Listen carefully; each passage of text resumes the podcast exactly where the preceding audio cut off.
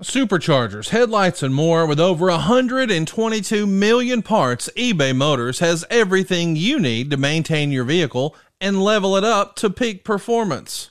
And with eBay Guaranteed Fit, your part is guaranteed to fit your ride every time or your money back. Stay on your A game with all the parts you need at the prices you want. It's easy to bring home huge wins. Keep your ride or die alive at ebaymotors.com. Eligible items only. Exclusions apply. See ebaymotors.com. NMLS number 65084, equal housing lender. Woo! The five star reviews are in and it's confirmed. SaveWithConrad.com can save you thousands. Jimmy E writes that we saved his family more than $1,000 a month. James S says we saved his family more than $1,200 a month. But how much can you save? It's free to find out right now at SaveWithConrad.com. But if you've got a second mortgage, if you've got credit card debt, or even worse, if you're in a 30 year loan, it's not a matter of if we can save you money, but a matter of how much at SaveWithConrad.com. Hey, hey, it's Conrad Thompson here to tell you a little bit about adfreeshows.com. People often ask me, what exactly is Ad Free Shows all about? Well, I'm glad you asked.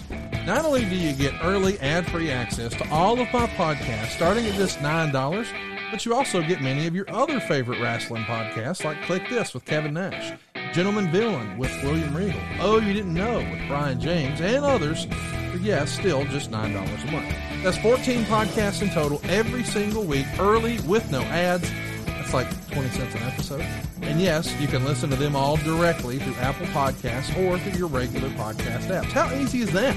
Want some more cheese on that Whopper? AdFreeShows.com has literally tens of thousands of hours worth of bonus content, including fantastically popular series like Eric Fires Back, Idle Chase, and Strictly Business. And I don't know why this is a thing, but there's even more than 40 Ask Conrad episodes waiting for you at adfreeshows.com. We've got monthly Zoom chats with all the podcast hosts, live watch alongs with wrestling legends, and more. Come on now. See for yourself what thousands of other wrestling fans have already discovered. That's adfreeshows.com is the best value in wrestling today. Check it out right now. Adfreeshows.com. Glad you did. Woo Wings, a virtual restaurant concept from the man himself, the nature boy Ric Flair. Enjoy the legendary flavors and world championship wings by ordering with your Uber Eats or Postmates app. Woo Wings is now open in Nashville, San Antonio, Jacksonville, Florida, as well as Huntsville and Tuscaloosa in Alabama, with many more locations coming soon. Try the only chicken wings worthy of carrying the name of the 16-time world heavyweight champion. Tell him, Nate. Wings! Legendary flavors! World Championship wings! Woo! Woo wings! Yeah! Woo woo!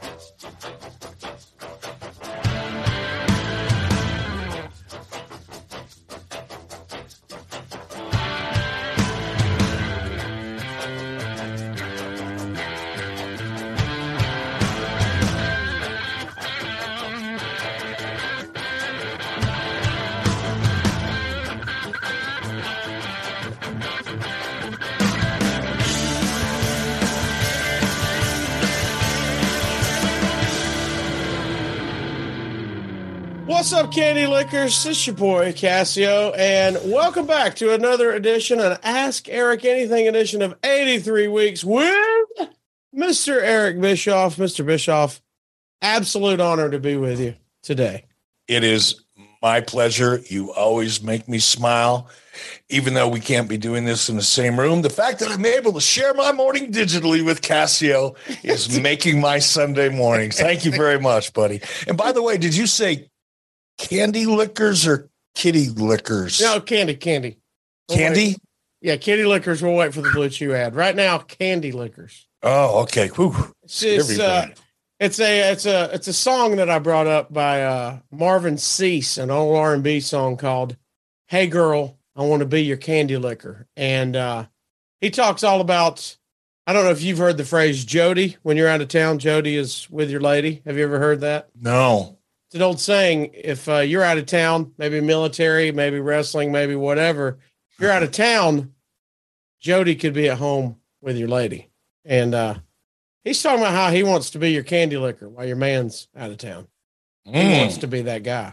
he wants to get shot. That's what he And wants he, to do. he did about 10 minutes on it too, of telling the ladies about all that he would uh, do. But we are here. I am not taking over 83 weeks. I'm just filling in because the big man, Conrad Thompson, let's just be up front with everybody, Mr. Bischoff. He's in Cancun right now. He's left us. And I, I'm not sure why he's in Cancun. He said he was not on vacation. What do you know Hmm. about it? Well, I don't know Right. anything, but I suspect several things. And let's just talk about it.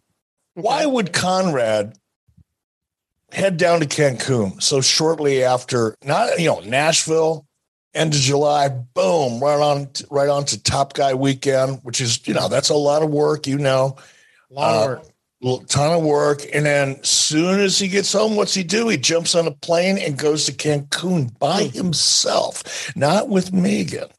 All right? He's he's flying solo to Mexico to hook up with the head of AAA wrestling Is that confirmed? Do you know that? I, I don't know what I look. I'm just looking. I'm, I'm, I was out to dinner with Dorian and. Conrad and Jeff Jarrett, right? And then there was some interesting conversation going on, and then all of a sudden I find out that uh, I'm going to be doing this podcast with you because Hmm. Mr. Thompson's down uh, in in Cancun with Dorian from AAA, and I'm thinking. Now, I'm- I don't know anything, but I can connect dots like a motherfucker. and there's some dots there to connect, my friend. So I don't I know add- what's going on. I'm gonna throw a dot to the picture because I don't know why, but he texted me the link to FITE TV on how to watch AAA Triple Mania coming up October 15th, pay per view at FITE TV, where there's a big match. I don't know why he sent me that. I guess he just wants me to see big matches like Pentagon and Villano. Villano, which one? Which What one? There's a pile of them. There's a pile. I, do we have Villano four or five or nine? I don't remember, but they came with numbers. Villano 4. This is the Villano 4, which is also my favorite dinner to order when I get Mexican food. The Villano number 4 is also my favorite. But I'm going to try that next time I go into Taco Bell or Taco John's because they always it drives me crazy, especially Taco Bell. They like invent Mexican food Yes. names for shit that doesn't exist in Mexico. And I always wonder what Mexicans think when they come to the United States and they go to a Mexican restaurant and they see shit up on the, on the item board and none of it makes any sense to them. They've never heard of that shit. It's the same ingredients, just folded a different way. Oh my goodness! It's We're like gonna have you ever been? Have you ever been to Japan? I have not. It's funny because when you go to Japan, the Japanese they- they're an interesting culture because they love so much about the West culturally, the music, fashion, all that kind of stuff. Um, but they're very, very nationalistic. I mean, Japanese are it's almost a closed society, really.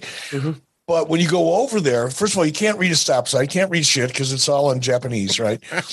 but you're driving around and all of a sudden you'll see hotel sunblock. What the fuck? Hotel sunblock. Sunblock. or, you know, hotel rising box. I mean, you just see these incongruent English words phrased together and turned into a brand. So, because they love anything with an American brand on it, they Yes. just don't like anything outside of Japan. So they just Japanese, they make it, they make it their own. And you see these weird words, a combination of words that are English words, but they mean fucking nothing in context in, in Japan, the way they're used. And it's the same thing that we we do to Mexican food items. We make up shit that doesn't really exist in Mexico. And they must feel the same way that I do or you just did when, you know, you mentioned something that just doesn't make any sense. We should that you got a great deal. All 83 weeks listeners should go this week and go to their local Mexican place, order a Villano number four, and tell Yeah. us what comes out. Yeah, and let us know. Go to at E Bischoff and let us know. Take pictures. Maybe interview the maybe interview your server and say, "Hey, do you mind if I put you on camera while I request this next food item and, and just request it and see what we get?" Wouldn't it be great if the server knew who he was from WCW? I was just That thinking that the same best. thing. That would be the best. That would that's They're going to be pumped over Triple Mania on October 15th. they're they're going to be pumped. Whoever your local Mexican restaurant is, not the Taco Bell people, the actual when you go to the actual place, they're going to be pumped. So, and I, like I said, your boy Villano versus Pentagon, serious business. Mask versus mask. Eric, you know how much that is a serious proposition. Yeah, I found out. lucha I found out the hard way. I took that mask thing a little lightly back in Yeah. WCW, and and I got a I got a I get a first class education when it comes to how serious the mask is to the people that wear them in in Mexico and the heritage and the legacy and the tradition. And I mean, it's a big deal. I don't want to make light of it. It's it's a big deal. So I'm, I'm gonna look. I'm gonna I'm gonna watch that event. October Yep, 15th. Lucha I'll get it. Libre AAA Worldwide Triple Mania Chapter 3 Mexico City FITE TV October 15th. I'm not sure why Conrad's in Cancun and send me that link and why he's not here today. But you, like Mr. Bischoff said, put the dots together yourself. Before you know it, he'll be doing mortgages in Mexico. Well, today, while me and you are here, we're it's not only us, it's the 83 weeks listeners and viewers, like we just chatted. It is a ask Eric anything. We're gonna get to their questions. You're gonna answer as many as you can for us, brother. Are you ready? I'm I'm so ready. I am so ready. By the way, I'm a little hungover, so if, I'm a little slow on the draw, that's why. High five, high five, high five. All right, Yeah, our son, our, our son Garrett and his wife Mary Jane, and our grandson Waylon James, along Come with on. our daughter Montana, are all here for the last week or so, and we've just been having a blast, eating and drinking and cooking and all that good stuff. So I'm a little slow on the draw this morning. I apologize. Pictures on social media were amazing. Just a great looking family, man. And ironically, the only times I've hung out with Garrett, I've been Garrett, I've been hung over the next day too. So Garrett has that effect. He likes to have fun. He likes to have fun. Looking for a great Mother's Day or Father's Day gift idea? I was, and I found it at Paint Your Life. With Paint Your Life, you'll get a hand painted portrait created to fit almost any budget, and it's a great gift idea for your mother, your father, or both. You see, Paint Your Life transforms your photos into a one of a kind, beautiful hand painted portrait created by professional artists. You upload anything you can imagine. You can even combine photos. You'll pick the artist, the medium, you can even customize the frame and you can receive your painting in as little as two weeks. You can give the most meaningful gift you've ever given at paintyourlife.com. And there's no risk. If you don't love the final painting, your money's refunded guaranteed. And right now is a limited time offer. Get 20% off your painting. That's right, 20% off and free shipping. To get this special offer, just text the word weeks to 87204. That's weeks to 87204. Text weeks to 87204. Paint your life. Celebrate the moments that matter most. Message and data rates may apply. See paintyourlife.com slash terms for details. All right, let's get to the questions. Josh Henney wants to know hashtag ask Eric. You addressed this. By the way, before we get to this, what happened in the professional wrestling world while we were in Chicago for Top Guy Weekend? Chaos has now ensued. We'll get to a little bit of that. oh yeah, there's a lot to talk about. Holy There's a lot smokes. to digest. All right, so Josh says uh, you addressed it briefly uh, after 83 weeks the other night. What are your thoughts on these media scrums? It looks like it hurts the product rather than add substance to the story. What do you think, Eric? I think they're fucking stupid. I it, it serves absolutely no purpose.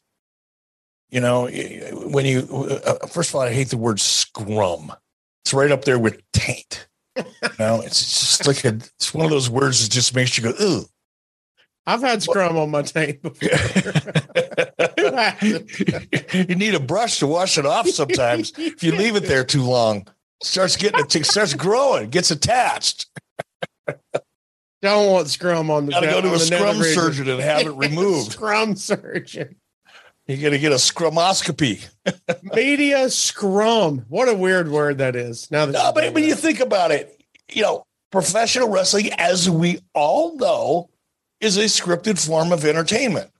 Can you imagine the producers of you insert the name of a scripted show here and to have a press conference at the end of every episode talking about the production of that episode? I mean, it's stupid. It's stupid. you can't really serve the audience. You can't honestly address the real issue. First of all, you, you attract people that are afraid to ask hard questions. You know, for example, has anybody asked Tony Khan yet? Tony, you keep talking about, for example, a week or two ago, a hundred million dollars. Great. What's your, what, what's your profit margin? What, what, what's your EBITDA? What is that? Doesn't matter how much money you gross, how much money you make right? Little questions like that. Um, so what you get is you get a bunch of fanboys for the most part that are very friendly to your organization. Not all of them, by the way. There's some, you know, D'Angelo brothers. Um, you know, I'm a, I've become a fan of Wade Keller over the years because he's playing his shit straight. Don't get me wrong. There are some legitimate guys covering wrestling uh, for the various websites and news sites, which is, I, and I use them. I have respect for the people, some of the people that do them, but there's some of them there that I don't. Dave Meltzer, for example, is got his lips, you know, permanently attached to Tony Khan's ass. So he's not going to ask the kind of questions that people really want to hear. He's going to ask setup questions. He's going to ask questions that sets Tony or whoever whoever is up there with him set them up to advance whatever crap they want to advance. Nobody's asking any real hard questions there because they don't want to get blackballed, right?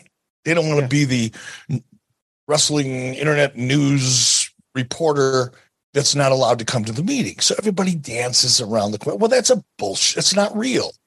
So if it's not advancing your story, which clearly the the few that I've seen don't, if they're not enhancing your character, which clearly you know, did you see the one where Tony Khan went off uh, because of a comment that I made when I said, by the way, I came out and said CM Punk is going to be one of the ver- worst investments Tony Khan has ever made, or something to that effect. And I was just crucified for making that statement. Everybody, including Conrad, shaking their heads, going, Yeah, what are you talking about? Here's what I'm talking about, Muckerfuthers. Take a look around. When are you going to start listening? Come on. But that media scrum where Tony Khan went off and he was dropping more F bombs than we do on this show. He's the CEO and head booker and whatever else, whatever other titles he has. He made himself look like a complete jackass. Why would he think that doing another one would be a good idea? He can't handle it. He can't handle the, the, the pressure and he just doesn't come off well. So I think the whole idea is a bad idea. We're seeing evidence of it, of the last two that I've seen anyway. Just fold it up, put it away. Don't ever bring it out of the closet again. It's a fucking worthless effort and it makes you look like a joke. Wouldn't, That's how I feel.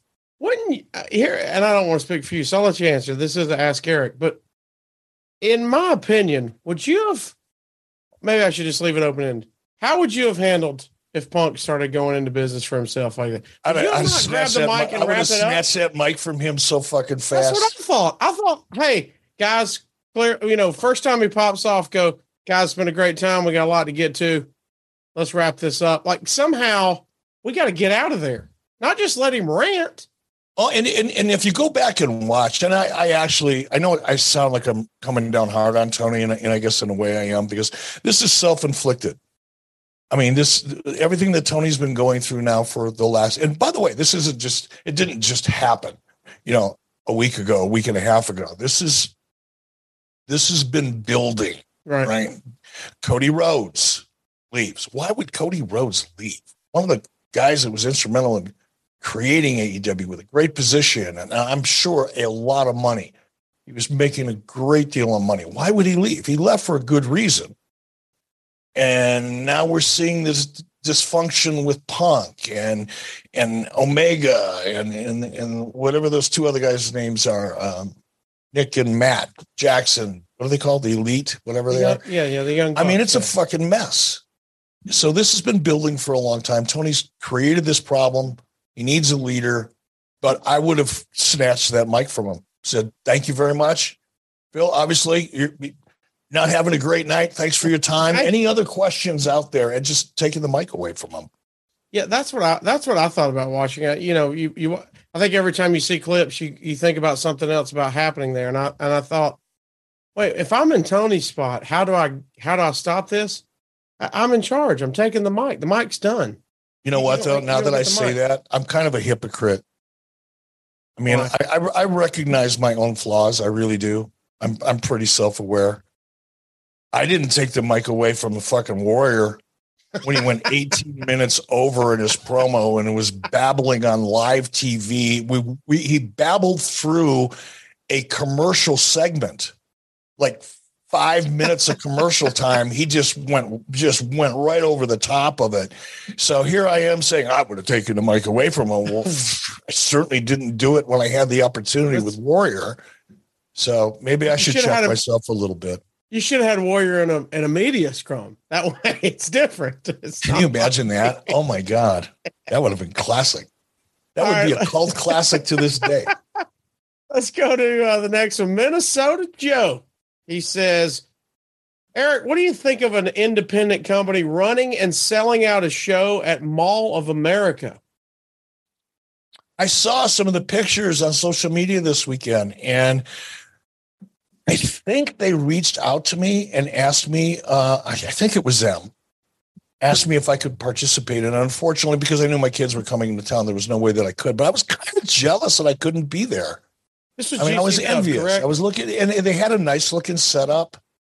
And I really do. I'm going to talk to Conrad and see if he can do some, bring some of his Conrad Thompson pixie dust Mhm. and sprinkle some pixie dust on that idea, and maybe do it next year.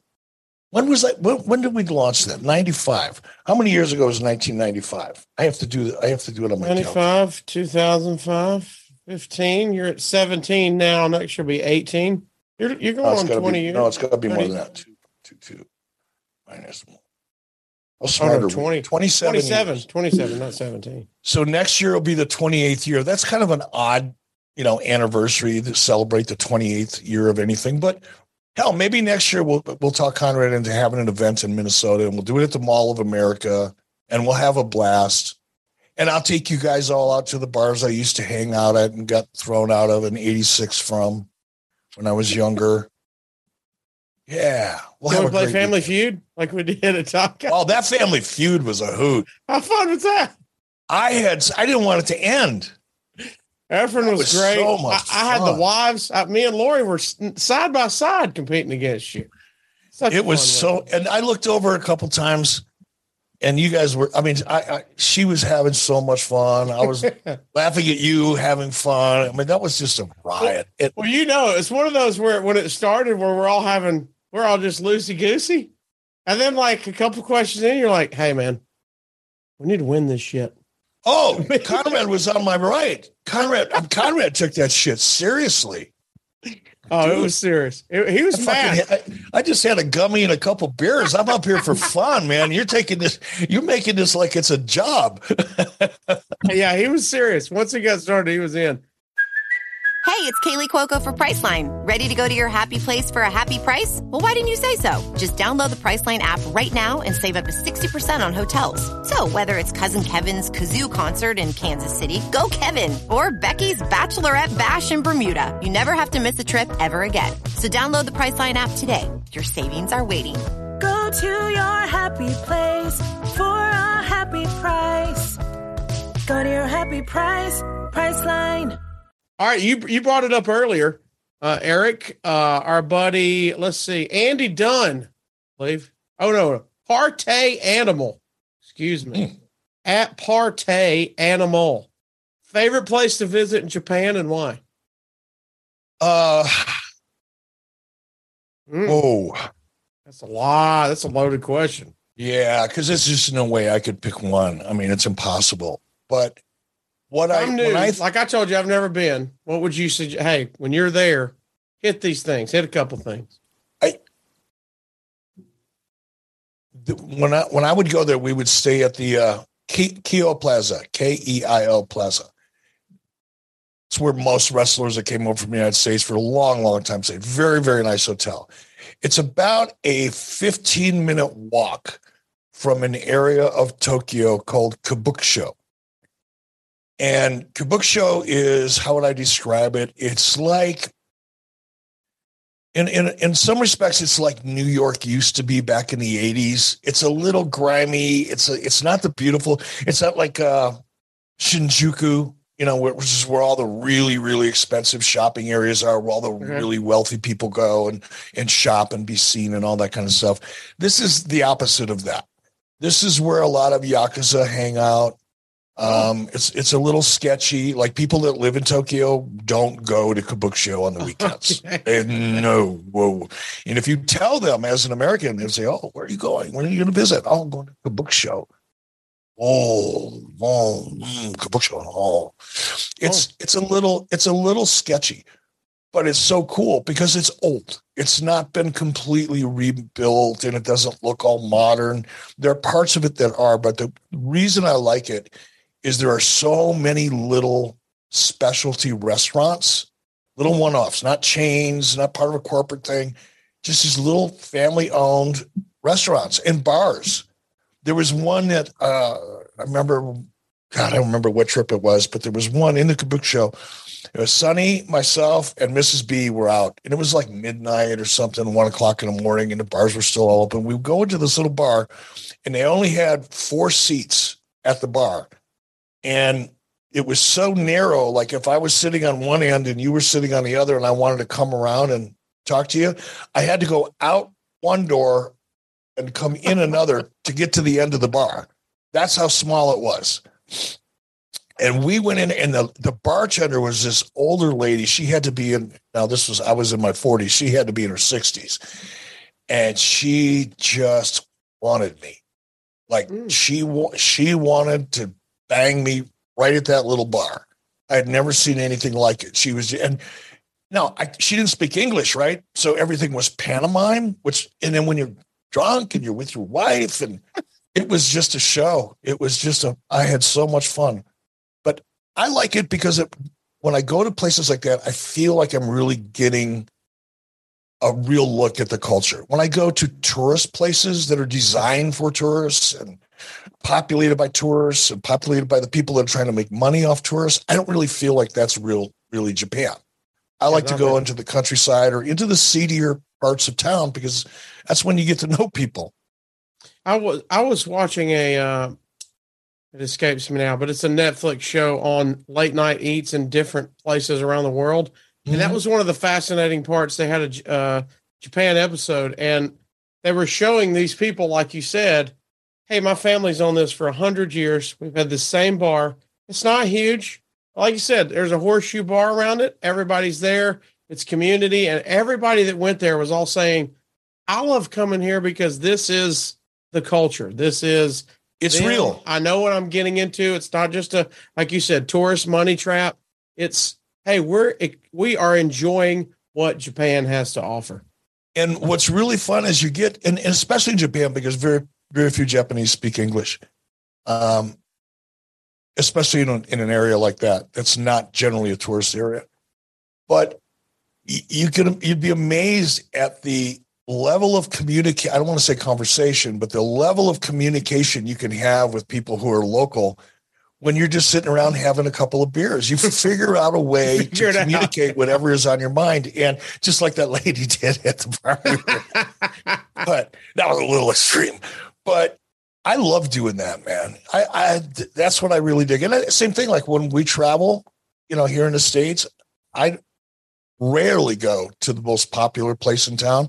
I want to go to a little greasy dive bar, and I want to get to know people. I That's get the city. market.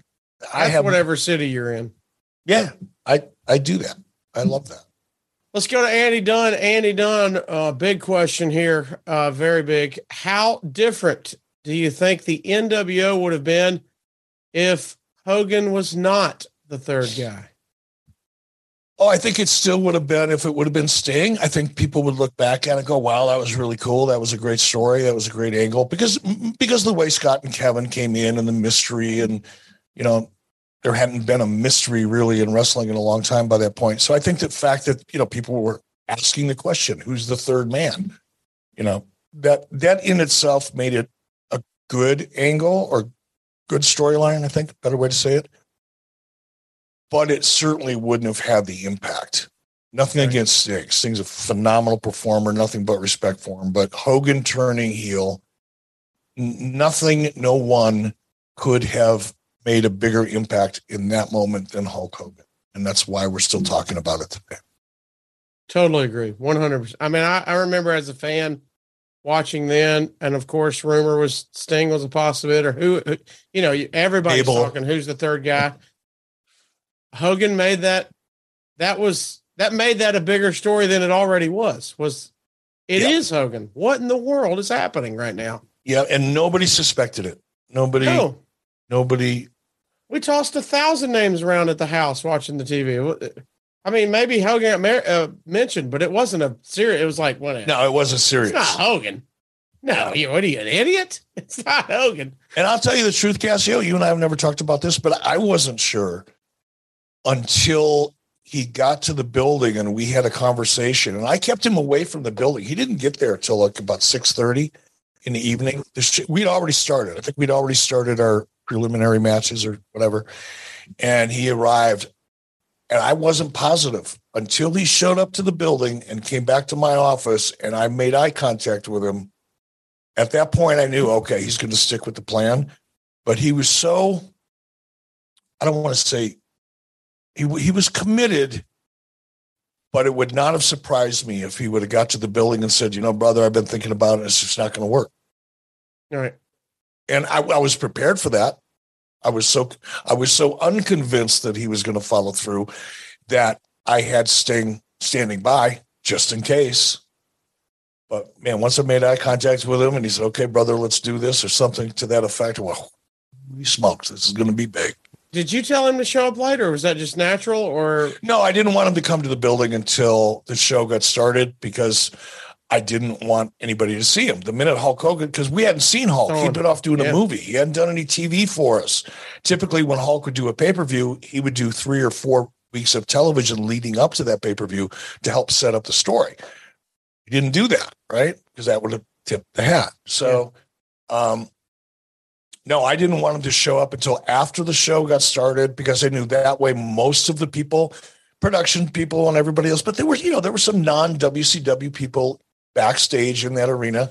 And I just didn't want to run the risk of somebody going, oh my gosh, it's going to be Hulk Hogan. And granted, the internet wasn't a thing back then, but dirt sheets were, you know, hotlines were, Yeah. different forms of communication were. And I just didn't want it to leak. I wanted, I wanted to hold on to the integrity of the surprise. closer to the vest, the better. The whole thing. Yep. True. And that's true in life. Yeah, it is. Yes, it is. Learned that one the hard way too. Holy shit. What's up, everyone? It's Reality Steve, your number one source for all things Bachelor Nation and reality TV. Every day, I'm giving you the behind the scenes juice and your info on all your Bachelor Nation stories and also interviewing some of your favorite reality stars. My name has been synonymous with spoilers, but I'm so much more than that. Give me a listen. The Reality Steve Podcast, part of the Bleav Network. Just search B L E A V on YouTube or wherever you listen. BC, B2 Slick C. He says, Was there ever an issue backstage or on TV that you didn't feel was a big deal at the time, but wish you would have taken it more seriously and possibly led to more issues later? This seems like we're hinting at what happened in the past couple weeks at AEW, but was there ever an issue that came up like that for you? Not like that. Now, uh, I'm going to be honest. You know, there were physical altercations from time to time backstage. Um, one of the more infamous ones was Paul Orndorff and Vader. Mhm. Um, I gave Paul a raise. I Wait, did. bef- before or after the fight? After, after. I didn't know if that caused a fight or it was a okay. That's a good deal. No, I mean, I, I was on my way to the building. I won't spend too much time with this because I've told this story before in 83 weeks, but for your sake, I was on my way to the building. I was at a meeting in another, another part of Atlanta. Um, the show had already gotten started. Uh, Jeannie Engel, who is my assistant, uh, called me and she said, Eric, you know, and she was close to Paul. They were really good friends. And she said, Eric, I just want to let you know before you get here, some things went down backstage and Paul Orndorff beat up Vader. And I went, huh. Say that again. Because yeah, they got into a fight and there were fists thrown and, and it's all over. Nope. Nobody got hurt. Everything's fine, but I just want you to know before you get here. She was really afraid I was going to fire Paul because she was very close friends with Paul. And I got there and I said, okay, tell me what happened. And I heard from a couple different people what happened. And I said, okay, Paul did the right thing. Vader was a bully, and he was. I mean, look, we've all we all have our flaws, and, and Vader was a amazing performer. Could be one of the sweetest guys you've ever been around. You know, he had there was like two Vaders. You know, one is just this incredibly powerful, intimidating in some ways, but just a sweet man. But he had his moments when he could be a real dick. And when he got into that dick moment mentality, he was a bully. And I'd I'd seen it. I'd been around it. I wasn't ever a victim of it, but I'd seen him do it. So when I heard the story about what happened, you know, Paul Orndorff thought for sure I was going to fire him. And I gave him, called him into my office the next day. He thought he was going to get let go, and I gave him a raise. Incredible. Sometimes you just got to do the right thing. and I know, I know I'm going to get so much heat for that because, oh my God, he's advocating violence. No wonder WCW went out of business. Oh, what kind of a manager was he? Oh my God. Look, you, you, you've got 60 or 80 guys on your roster. In the case of AEW, 160 or 180 guys on your roster. They're making a living, you know.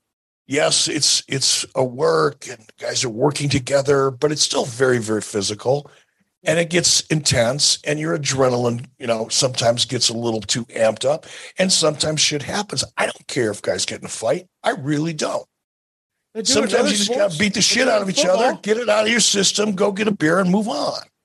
The fight times you- isn't the worst thing. The worst thing is I, to me i might as well just hit this head on right now because if i don't it's going to keep bothering me.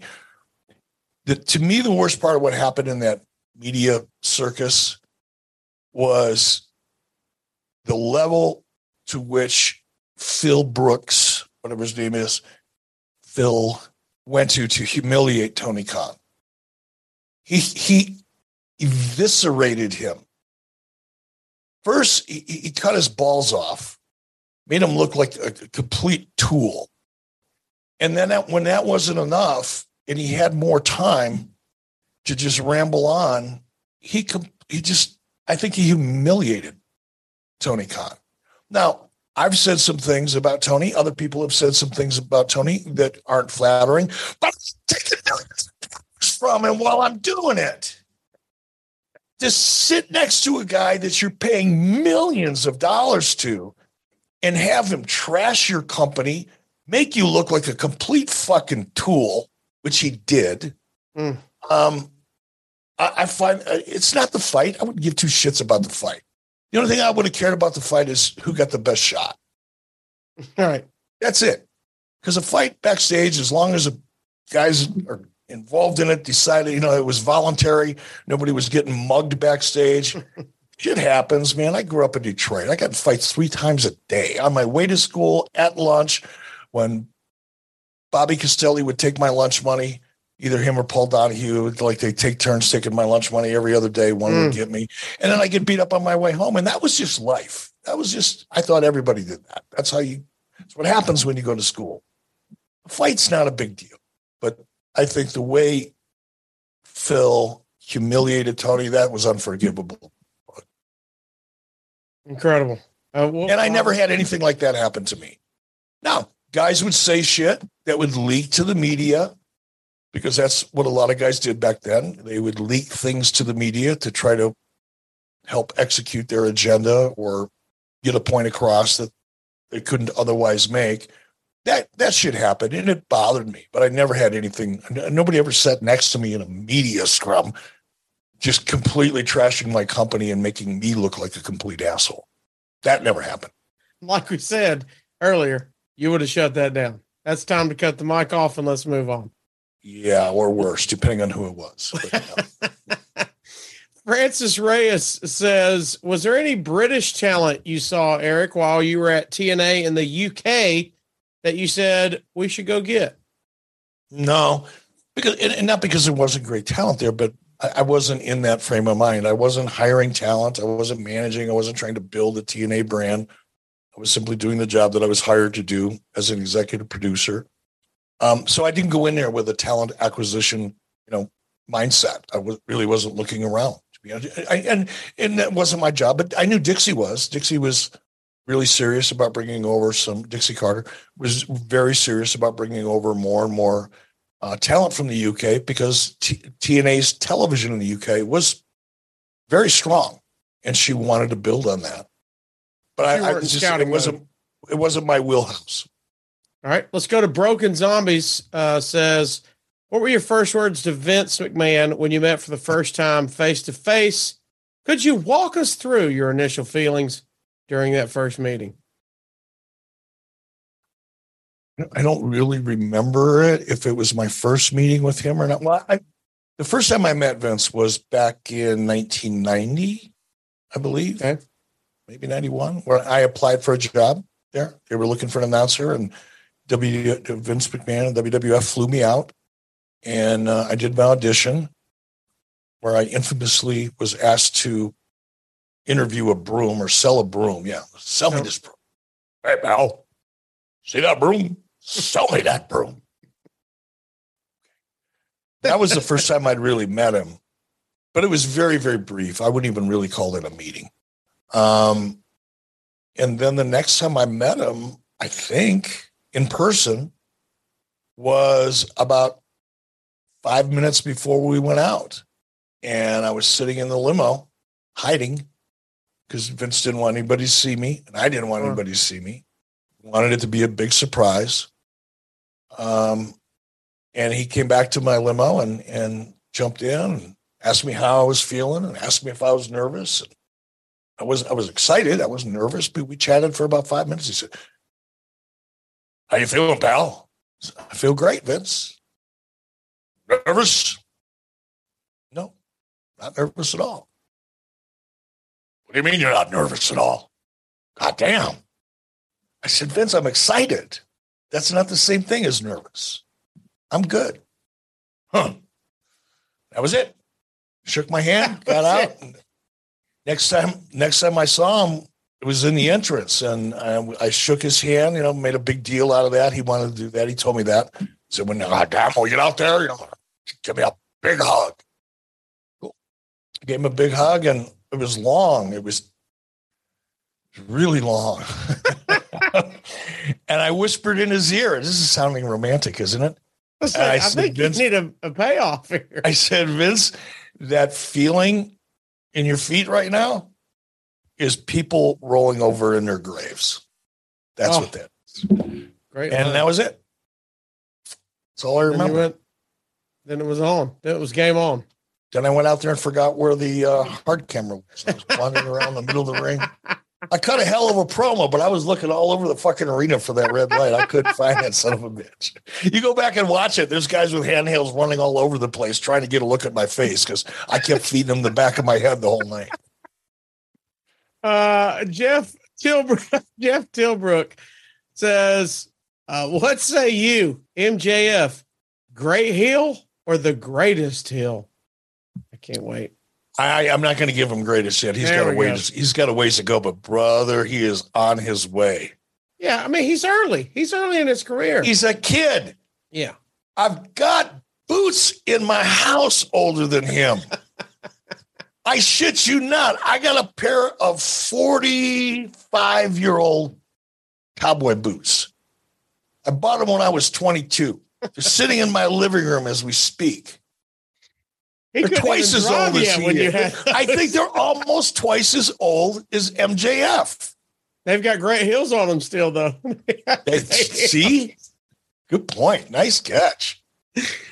Uh, here we go. This is one of my favorite times. Okay, well, look, let's talk about one of our proud sponsors, Eric. I know how important this is to you. It's time to tell everybody listening and watching about RECTEQ, an amazing company that offers wood pellet grills fueled by all natural hardwood pellets, along with other outdoor lifestyle products such as coolers, apparel, grill accessories, and more. And look, with grills ranging from $399 to $3,000, RECTEQ has grills for every lifestyle and every budget with a key focus on flavor, convenience, and versatility. Their factory direct pricing eliminates the middleman, and all grills ship free. Plus, all RECTEQ pellet grills are made with high quality stainless steel and are built to last a lifetime. Eric, tell me about RECTEQ. Come on, man. brother. I, I I'm I'm gonna post some later on today. I'm gonna, I typically I like to post whenever I cook on RECTEQ about once a month or so. If I'm cooking for friends or family, I I I tape or I shoot it right for I post it up on Twitter, Facebook, or whatever, and I kind of walk people through the cook. I don't like doing elaborate food channel kind of. Here's me cooking mm-hmm. steaks. You know, I don't do that shit. But I just I kind of just take a shot, you know, and and go let people follow me through the process. Now, this weekend, this past weekend, I ordered half wagyu, wagyu, wagyu, whatever you want to call it, Say half wag. Angus, Oh, um, ribeye steaks. come on now. Unbelievable. There's a place here in town. It's called Wyoming Legacy Meats. I know uh, the owner's a friend of mine, and they just started selling this wagyu Angus combination, and it it was so good. I'll I'll I'll post some pictures, but the RECTEQ. The reason I was so excited about that, the opportunity to cook that particular steak is first of all, I bought five of them. They were like fifty five bucks a piece, so I got Yeah. two hundred pounds of steaks. Uh, all right, I do not want to mess them up. I want these steaks to be as great as they have the potential to be. And I had a lot of confidence because with RECTEQ, I can control everything. I can control the internal meat temperature with a remote control, Use the Wi Fi controller. Wi Fi controller. Come on. You got a meat probe, you put it in meat, right? In my Wi Fi control, I can go to my phone to my RECTEQ app and I can it can tell me what the ambient temperature is inside of the grill, as well as tell me the internal temperature of the meat. And that's the key. If you don't get the internal temperature of the meat right, you're going to be disappointed. If you're either going to overcook it or undercook it. I can I set my I wanted it I wanted to know the minute the internal temperature of these incredible steaks got to 114 degrees. Because at 114 degrees i'm going to take them off set them on the side then i'm going to crank the temperature up on the recteq. I can do it on my phone which is fucking badass. I can sit there on a phone like this. Go okay let's see what is it? I want this to be 500 degrees. Boom hit a button. Now and i'm in the house. I'm playing with way j waylon james that's mm-hmm. how i got to way j i'm playing with way j and i'm controlling my grill all at the same time got it up to 500 degrees. Then I take the steaks that I had previously cooked to 114. How did I know it was 114? Because my internal meat probe told me so. Come on. Thanks, RECTEQ. Took them off, seared them both sides for two minutes at Yeah. about 500 degrees, and they turned out perfectly. Perfectly. And I'll post some pictures. I didn't complete the process because we got really busy with the baby and started having too much fun, and I just skipped part, but I'll post some of them. But it was, look, whether you're cooking $250 worth of Wagyu steaks or you're just making some burgers, you want to do it on the best grill you can. You want to be a grill god, go to RECTEQ. And by the way, there's a wrap. Oh man, they're really expensive. You hit it. You can find grills for 300 bucks. You can find them for 3000 bucks. The one that I use, the RECTEQ 700, Yeah. um, I don't know what the Actually- retail price on it is right now. It's probably around 15, 1600 bucks. I walked into a hardware Hank store the other day and I saw a piece of shit grill for more than the cost of my RECTEQ. And you, I guarantee you, it was it was junk. It wasn't the high quality stainless steel. It didn't have the the ability, you know, the Wi-Fi abilities that mine does. Not even close. You get what you pay for, man. So if you love to cook, you love to, you know, cook for your family and your friends, RECTEQ is your deal. You heard it from Bischoff himself. Time to toss out the tasteless gas grill, messy charcoal grill, and even that overhyped brand name grill aside. Join an elite wood pellet grilling family by focusing on flavor, convenience, and versatility. RECTEQ sets the new standard in grilling. Visit recteq.com. That's R E C T E Q. Use the code Bischoff5 to get 5% off site wide. That's 5% off their top notch wood pellet grills, one of a kind RECTEQ icer coolers, chef taste tested rubs and sauces, accessories, merchandise, everything. 5% off That's recteq.com and use the code Bischoff5. All right, Eric. Aaron Paulston wants to know here's one theoretically, and recognizing that media consumption is very different in 2022. If there's a lot of what ifs here, here we go. Follow us along. If Nitro had failed to match or exceed the rating of its debut episode for three plus years, which Aaron says he thinks it was a 2.9, at what point in time would you have been out on your ass and WCW searching for a TV partner? So if you failed to Um, meet that debut rating, how long would they, do you think they would have given you? Oh, Would it have been three years? Oh yeah, I mean, Ted Okay. was look. It was Ted's idea. Right. I didn't go to Ted and say, "Hey, Mr. Turner, I've got an idea, and if if you give me two hours of prime time, I think this can work." it wasn't that. It was Ted saying to me, "Eric, what do we need to do to be competitive with WWE?" I pointed out the obvious, which is we're on Saturday night, six oh five Eastern, three oh five Pacific, and they're Monday nights in prime time. That was the only thing I could say that was not chicken shit and was true. And uh, that was it. He looked over at Scott Sassa and said, okay, Scott, give her two hours every Monday night prime time, head to head with WWE. It was Ted's choice and Ted's decision. And Ted, once he made up his mind, he wasn't a wishy-washy person. Know, he he made up his mind and we moved forward. And I, I look, had had it been a complete disaster, and if we were only getting ones and maybe twos, you know, would he have given us three years? I don't know. Maybe, probably not. Um, but the fact is, we did come out strong and we were competitive with WWE right off the bat. We were beating them even in 1995, our first year. There were weeks when we were outperforming WWE head to head three months after we started. Um, so we were very fortunate in that regard, fortunate and good. Um, but there was never any threat of them pulling the rug out from underneath us. Either way, Ted was committed.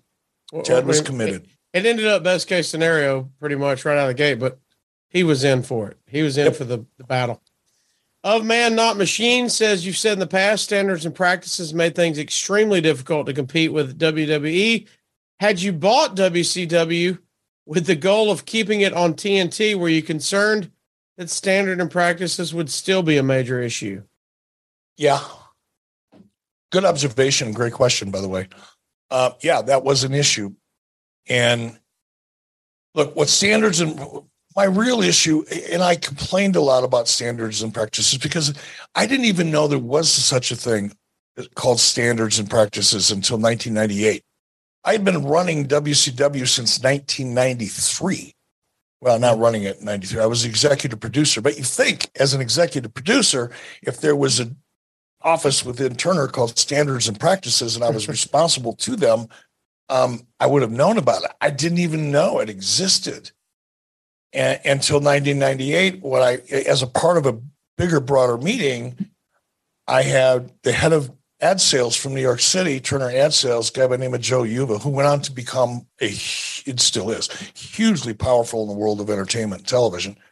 Um, I had a guy named Joe Uva telling me that, okay, now we're going to, I know WCW's been doing great, you know, number one show and cable, blah, blah, blah, blah, blah.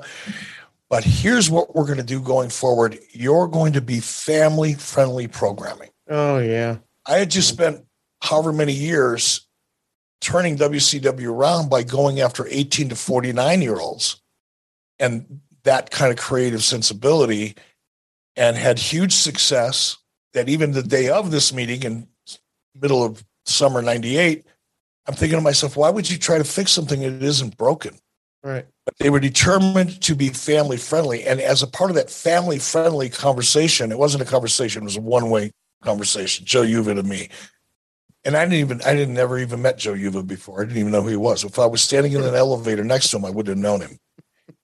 And the next person I never knew existed was this chick. I'm gonna call her a chick because it's offensive. There's this chick by the name of Terry Tingle. I shit Terry you not. Tingle. Her name was Terry Tingle. Is that not the best stripper name in the world? All I thought of was, whoa, I, I'd like to meet a Terry Tinkle. Not this one. Okay. Not this one. She ruined it for all Terry Tinkles. Just- yeah, no, she was a buzzkill, and she, I, I, she proceeded to ask me. She, she said, I, "I would like to see your scripts at least a month in advance." Oh, Are you fucking shit me? oh. You're lucky if you get one 20 minutes before the show starts.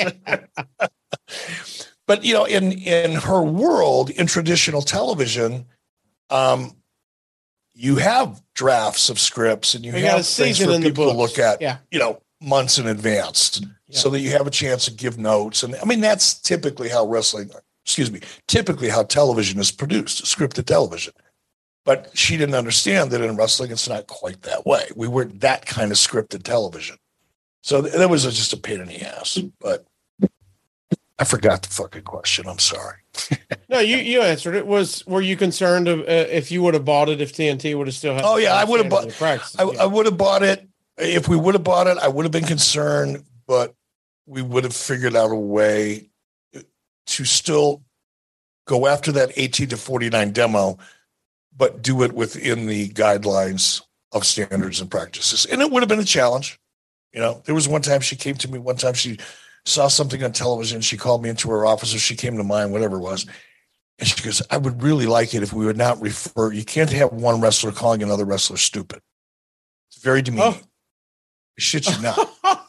She said it's very, it's very demeaning. What of all the things you were doing, stupid between That was one. That was one. I just remember that because it was just bizarre to me. And it was like, wait a minute. She, and this is what I mean. She just didn't understand wrestling at all. Right. She said Yeah. there, there, are people who possibly have learning disabilities and maybe may be offended by that. So would you please refrain from having wrestlers calling each other stupid? Fuck. Well, Talk that's when you you know you a- got a battle on your hands in. Oh, that's just one example. Uh, Chris Mason says uh, you kind of touched on this earlier, but looking at things in AEW since Cody left, would it be fair with the evidence before us that he was holding things together backstage at AEW more than he was getting credit for when his departure was announced? You touched a little bit on Cody, but what are your thoughts on that? I mean, I don't know. You know, would Yeah. I can I I could see why people kind of jump to that conclusion because it would make sense just based on everything that's happened. And if you look at what's gone on in AEW since Cody left, the, I won't say the wheels have fallen off, but they're wobbling pretty hard at this point. Um, so it would be safe to make that assumption or natural, I guess. I, I don't know. I, I don't know. Or or maybe Cody just saw the handwriting on the wall and wanted to get out before it turned into a train wreck. Yeah, whatever whatever the correct answer is, because like you said, you know, we're not there, so we don't know exactly. But I think we can all say, like you said, there it has changed since Cody left. Things have changed Yeah. And not for for whatever reason. Yeah, And for not for whatever better. reason. Mondo Madness says, whose idea was it to start the LWO? How come they never made uh, Konnan the official leader of LWO? I loved him in the Wolfpack, but thought he'd eventually lead the LWO and would have loved to see him with Eddie and Rey Mysterio. Yeah, the, the idea for the Latino world order actually came from uh, a good friend of mine at the time, uh, Jason Hervey, who was a huge wrestling fan. He was a one of the stars of the ABC Years? show Wonder Years. Awesome. And Jason, once he got out of acting, was very much involved on the production side of things. And Jason was working for a company called Mandalay Entertainment. You look up Mandalay Entertainment, they've done some really, really big feature films, as well as other television property, other television programs. Own a bunch of sports teams with Mandalay Sports. All that. Be, the guy that ran Mandalay, his name is Peter Guber. Goofy name, I know. One of the most brilliant people I've met. One of the most successful. At one time, chairman uh, of the board of uh, Sony Pictures, and he was a great guy. And he and Jason were pretty close. And I wa- I was out in LA meeting with Peter and Jason on another something had nothing to do with Latino World Order. And we were out to lunch one day, and Jason said, "You know, NWO. I mean, it's obviously you guys are kicking ass with that, but why don't you come up with the LWO for the Latino world?" And I just looked at him. I went, "You know, that's that's good. That's because they were, you know, we had the a lot of the Mexicans were coming in, you know, for the cruiserweight matches and things like that. But they're beyond their just individual names. There was no, there was no structure to it other than Right. being in the cruiserweight division. And I thought, man, that's kind of a cool thing. It's a cool spinoff. So we did it more just to see how it would get over, and it did. As far as why Konnan, maybe at some point Konnan might have been a part of it but uh, I, I couldn't really tell you why we didn't do that right off the bat. May have had other plans for Konnan at the time. Eric, we are me and you both doing this show. Like you said, you get to spend your day digitally with me today. Digital is all a part of a lot of us. A lot of people watching or listening to this have been work, working remotely uh, these days. Of course, a lot of people did it during the heat of the pandemic, and still, my wife to this day still works from home. Uh, and that means a lot more video conferencing. That means a lot more digital gatherings like we're having. And if you've ever been one of those calls where the audio is cutting out and everyone is struggling to hear and see each other because the internet stinks, then you, my friend, have experienced a stream emergency. But let's tell you, it doesn't have to be this way. What if you could use more than one internet connection at the same time, like the hotel or the coffee shop Wi Fi and cellular data connection to your phone for their combined speed and reliability? That's where our friends over at Speedify come in, Eric. I'm digging this one. What a great solution to a common problem. And I, I have that here. I live in the middle of nowhere, Wyoming, right? And as much as I love living here, we get power outages on a fairly frequent basis, right? And a lot of it has to do with the wind because we, we we live in an area right outside of Yellowstone National Park where the jet stream is flying 365 days a year.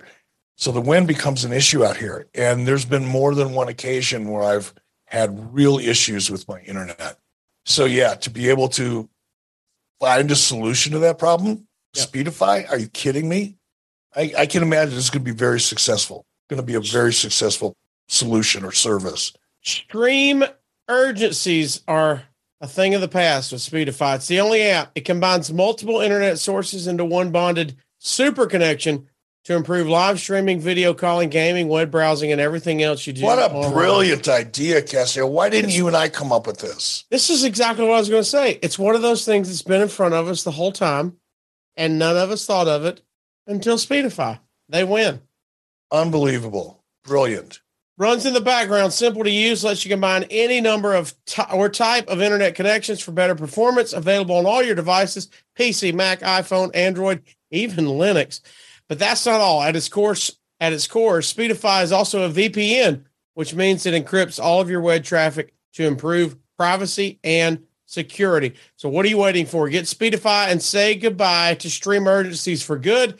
Download Speedify today at speedify.com slash 83 weeks. That's S P E E D I F Y dot com slash the number eight three weeks.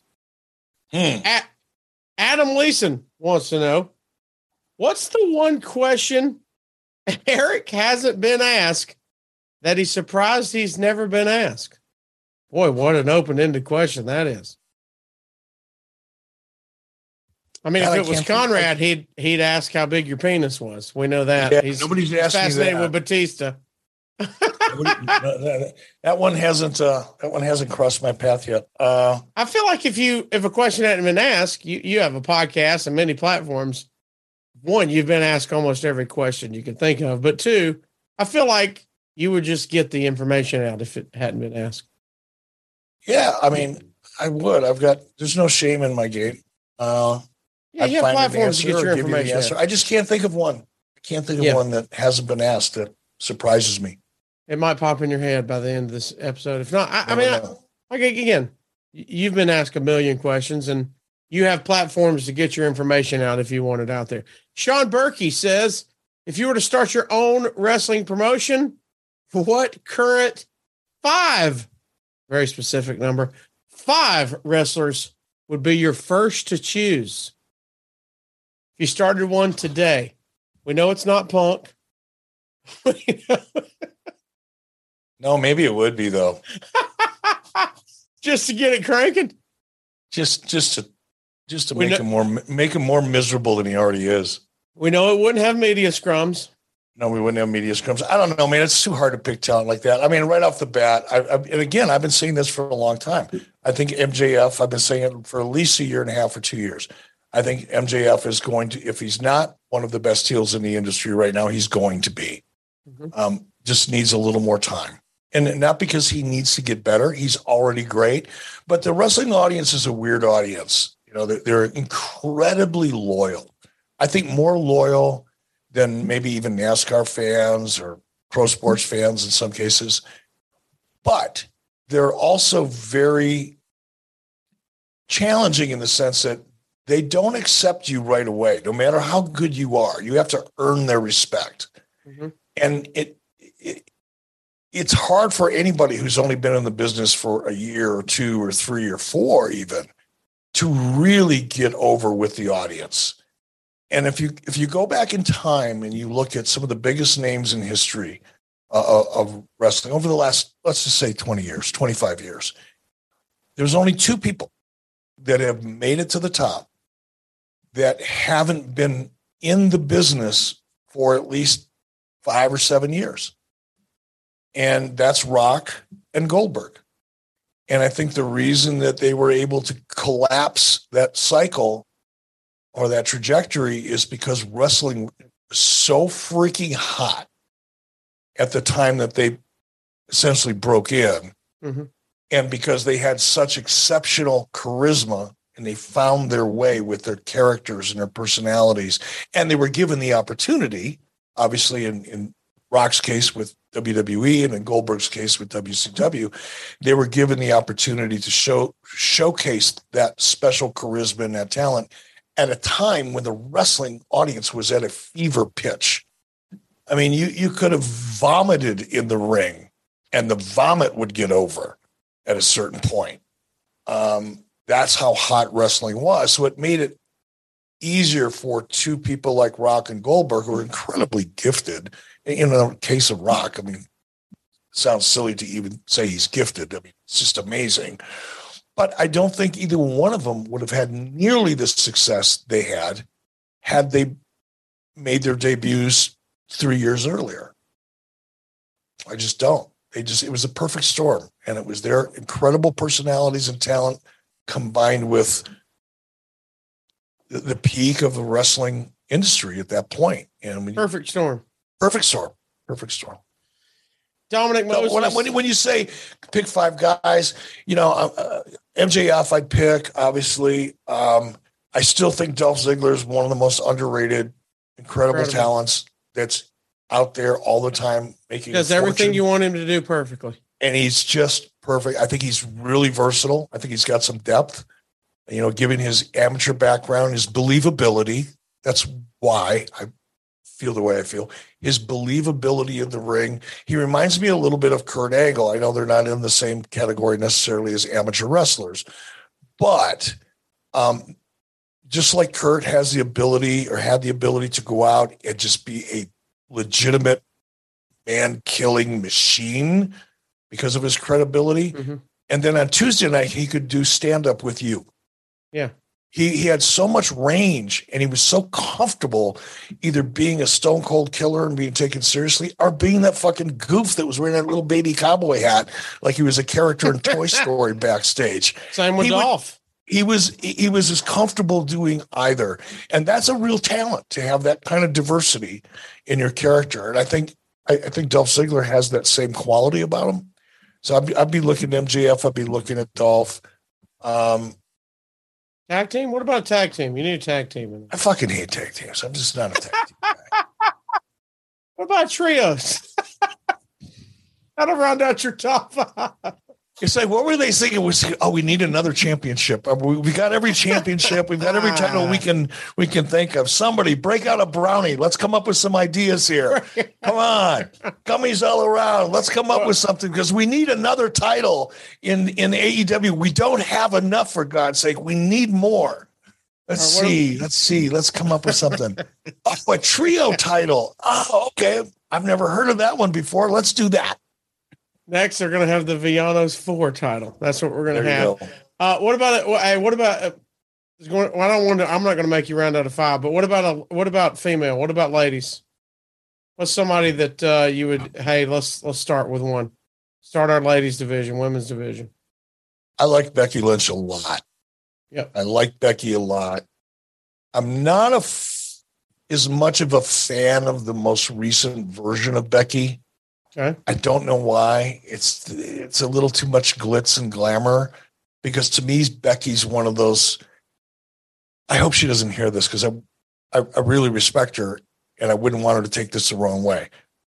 But she's like one of those women you'd you'd have the misfortune of going into a bar or a nightclub and just getting a little too cute for your own good and she would just lay waste to you Like just- totally. thrash you verbally and then physically and make you feel like the smallest version of a man walking the earth. Yeah. I like that in a woman. No, I could totally see. I think that's a good thing. That that's her. I think, especially in wrestling, that's the kind of that's the kind of lady you want. Is She's like hey, she's so she can real. put me in my damn place. She's so real. Yes. Just like I believe her, and she's so good at working social media. I mean, that's when Becky first landed on my radar. It was about six or eight months before I actually went to work for WWE in 2019. So early in 2019 is when I first started going, Becky Lynch, what's up? Because I didn't watch a lot of wrestling. You know, I was like, Becky Lynch, who's Becky Lynch?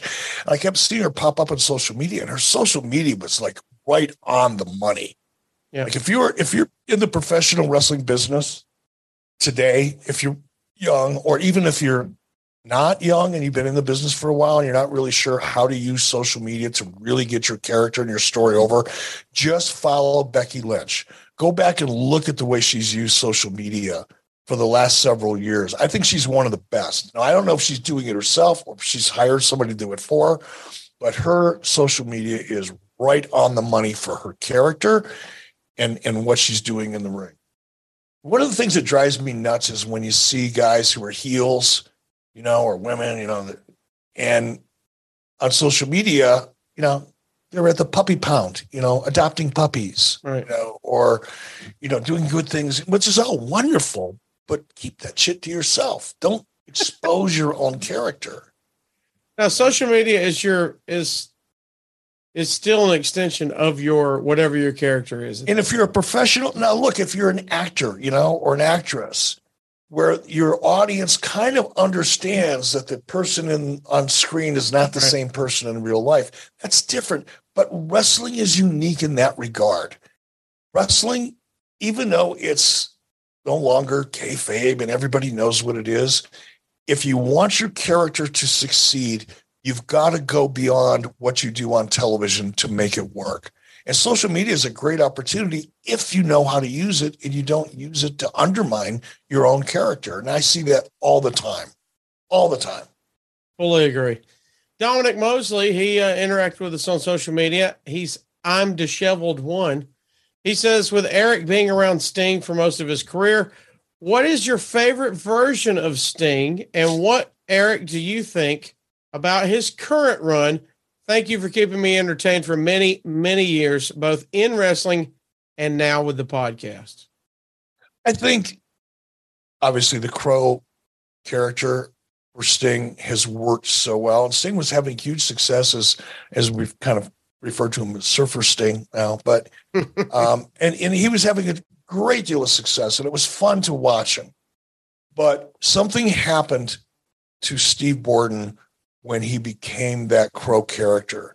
It opened up, and I think it started to happen because Sting was very, Steve Borden was very interested in acting and had taken some acting classes and was looking beyond just the typical how do I get my character over in wrestling formula. He was really digging into how to create a deeper, richer, more interesting character long before the Crow character came around. So when Scott Hall, who's really the guy that came up with the idea of that Crow character, kind of laid that out to him, I was in the room. I've told the story a million times, but I was in the room and I could see Sting's. He was like two feet from me. His eyes were getting as big as saucepans. because he could see that in his head and he could see how much potential and how much fun he could have with that character that was so different than the Surfer Sting character that for me, just as a bystander, I was part of the process, obviously, but in this case, I was really just a bystander to watch that metamorphosis happen, like right in front of me in real time, to see Sting really kind of feel that character was a lot of fun for me. And watching him become that character was even more fun. It's another one of those things. It's like, you know, you kind of knew it would be successful, but none of us knew it was going to be as successful as it was. As far as how do I feel about his current character, I'm just I'm I'm I'm, I'm grateful for Steve. You know, Steve Borden is able to get out there and keep his toe in the water and still do something that was such a big part of his life for the majority of his life and do it in a way that's positive for him. Um, I'm, I'm, I'm, I'm grateful for, to Tony Khan for giving Steve Borden that opportunity because it's a, it's a real gift. Let's just put the strap on Sting. Let's be done with it. Oh, I don't think Sting would want that. I don't, I don't think he'd want that. no, he loves where he's at, and he does an absolute fantastic job with it. All right, well, let's get to uh let's get to Francis Devlin. Francis said, if the NWO were end up on Nitro and WCW on Thunder, as Eric has stated several times, who were the NWO going to fight themselves? He goes, I just want to understand what the plans would have been for the who the NWO would have wrestled against? You would have had NWO would have owned that show, creatively speaking, but you would have had a lot of non NWO roster members that, that would be a part of that show. Just because NWO owned it doesn't mean that you had to be in the NWO in order to wrestle on that show. That makes sense. Yeah. So it just would have been a whole new faux uh, you, you would, look, roster of opponents. At, at the time when Thunder was launched, I think we had about 90 talent under contract. I think. And half of them would have been assigned to WCW Nitro, and the other half, theoretically, some of them wouldn't have been assigned anywhere. Some of them were just developmental talent. But for sake of explanation, 45 of them would have been signed to Nitro and WCW. 45 would have been over in Thunder. And some of those talents over at Thunder would have jumped ship and come over to the NWO side and vice versa. So you would have had the same picture that you had with NWO versus WCW but you would have had a much deeper roster to do it with. Not everybody on the NWO show would have been a member of the NWO. Some of them would have gotten thrown out of the NWO. Some of them, much like Sons of Anarchy, for example, would have been getting uh, patched into the NWO. Yeah. Yeah, and there would have been internal conflict within the NWO, just like there would have been internal conflict within WCW on Thunder. And it's that conflict and the drama that would have been a part of that picture that would have been driven driving the storylines. It's really not that hard to figure out. I've, I've answered that question about a million times. Clearly, I haven't done a very good job, hence I'm still getting it. But just imagine uh, it's it's like uh, you know the Dallas Cowboys. You know, not not everybody that's a member of the Dallas Cowboys team is necessarily a fan of Jerry Jones. Right. NWO would have been Jerry Jones. There you go. Well, this episode is brought to you by our friends over at Car Shield, who makes it easy and affordable to protect your car from expensive repairs. And that's just for starters. Car Shield is the number one auto protection company in the U.S. and offers protection plans for around a hundred bucks a month. And that plan covers more than parts, more parts than ever before. So whether your car has 5,000 miles or 150,000 miles like myself, let me tell you how simple it is to get your car fixed. When you need a repair, you choose the mechanic, and Car Shield's administrators handle the rest. That's it. You don't have to deal with the paperwork or headaches.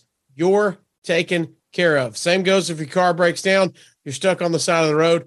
Plans through Car Shield also include coast to coast roadside assistance, and Car Shield administrators are there for you with rental car options, trip reimbursements at no extra cost as well.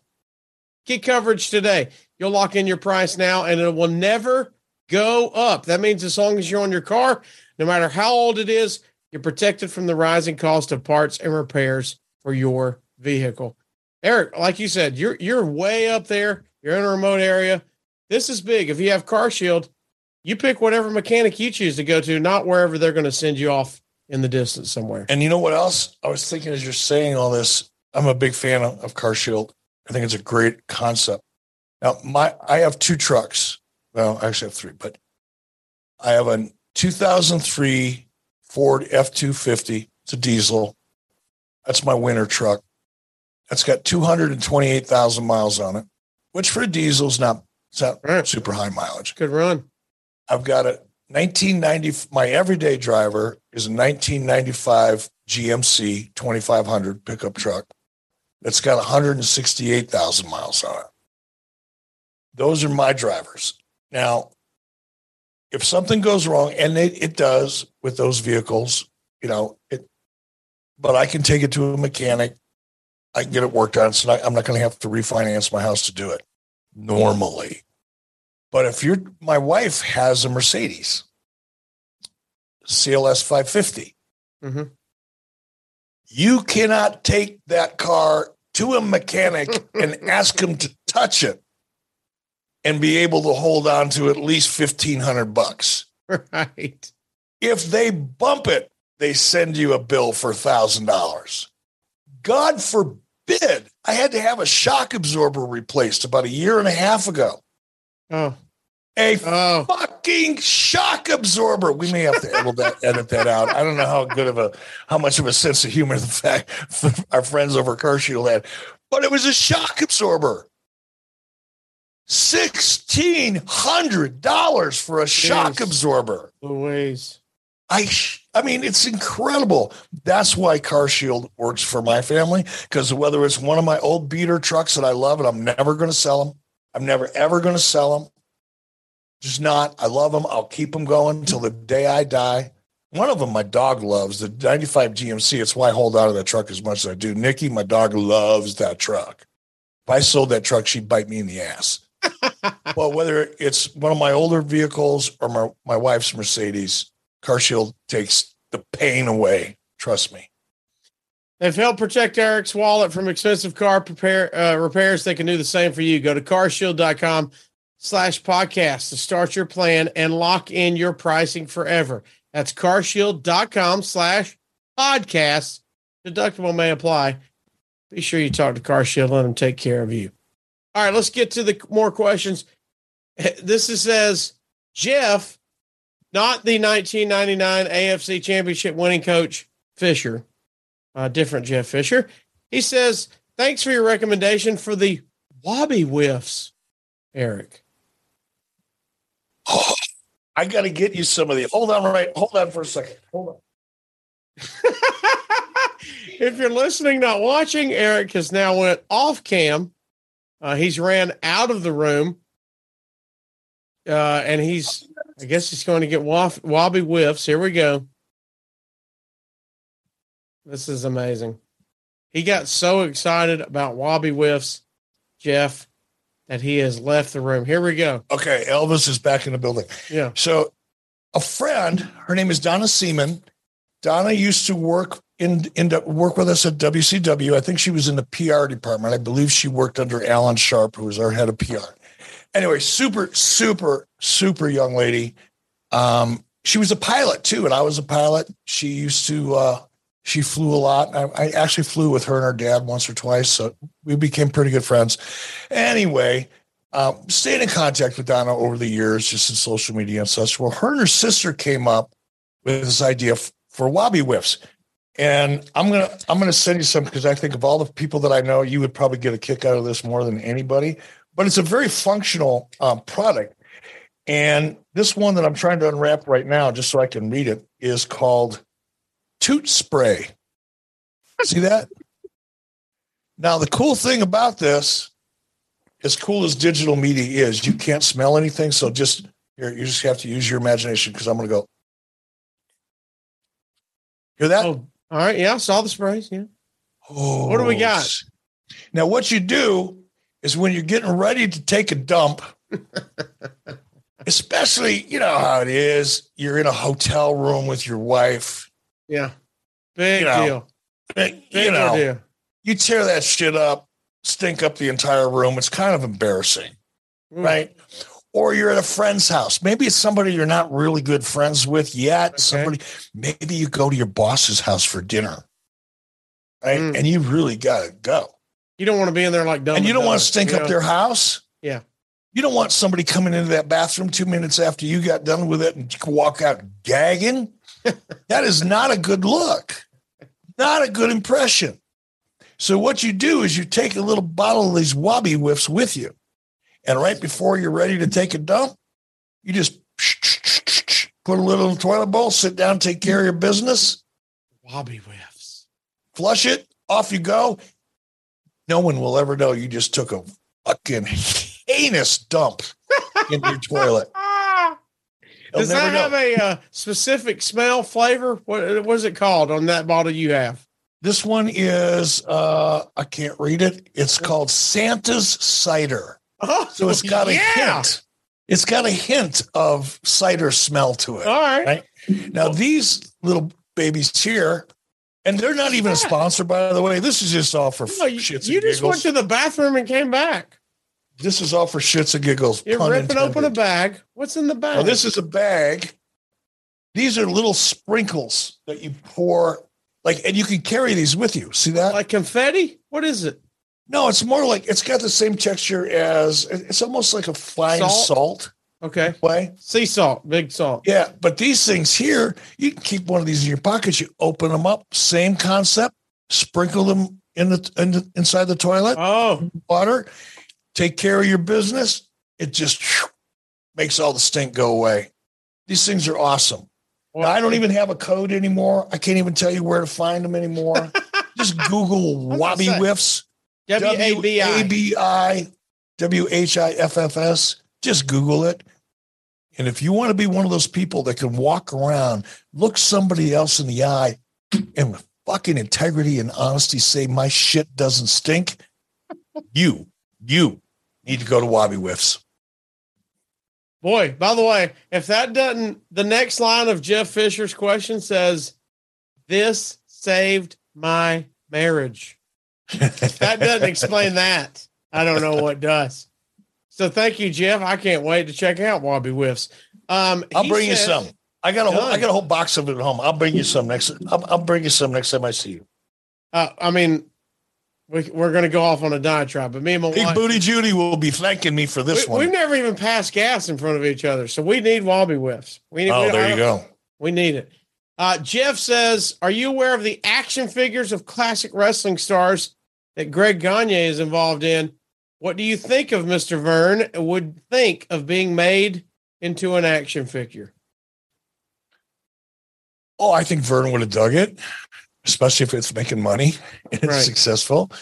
You know, Vern, Vern liked to make money. And and I, I think there was a time when Vern tried a couple different um, licensing opportunities um, back in the day. But no, I, I think Vern would have liked it. What do I know? I don't really, I know, I know Greg is doing it. Right. I'm not sure who he's doing it with or how much success they had or if they're even available yet or not. There's a lot I don't know, but I know he's doing it. I think Vern would have dug it.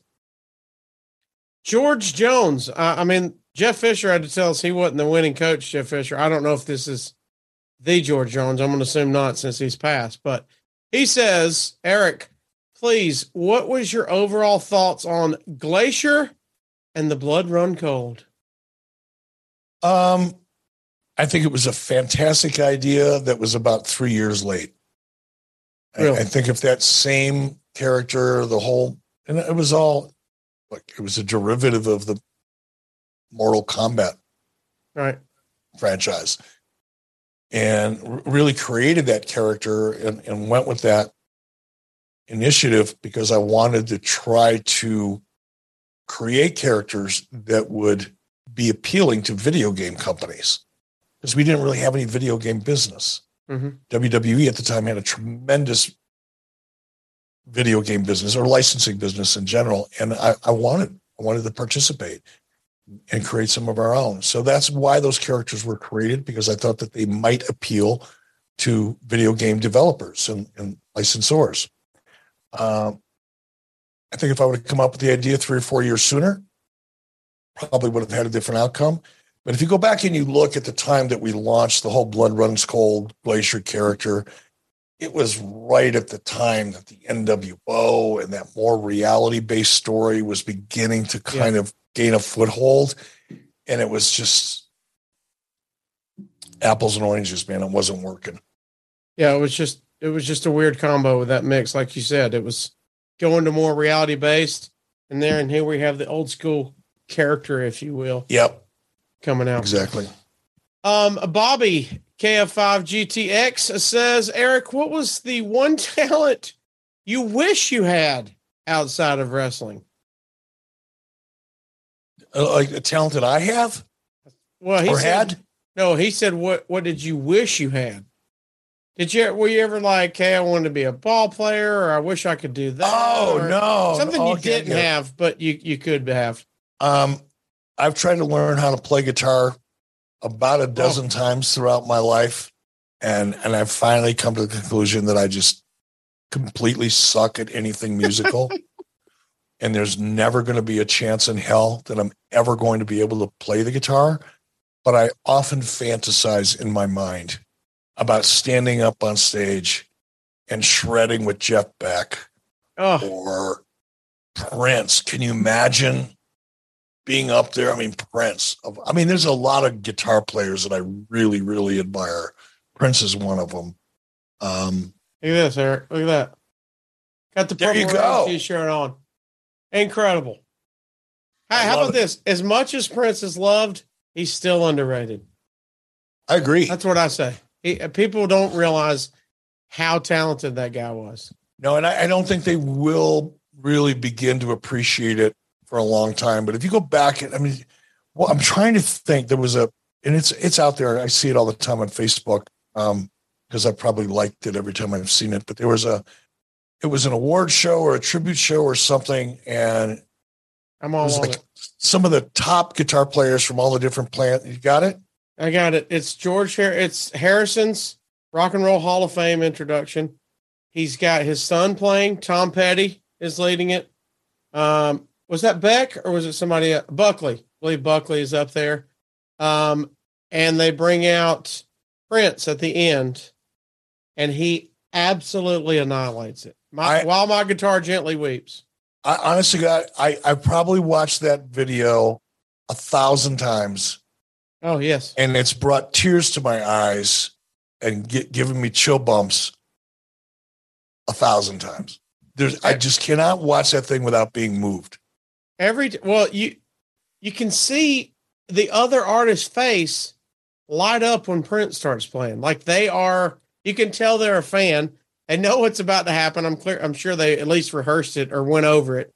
And he absolutely crushes. Like you said, he's on a stage with peers, and he still is the standout. That's that's when you And- can tell how your talent is. And there was something about if you go back and watch that, like I do frequently, there's something.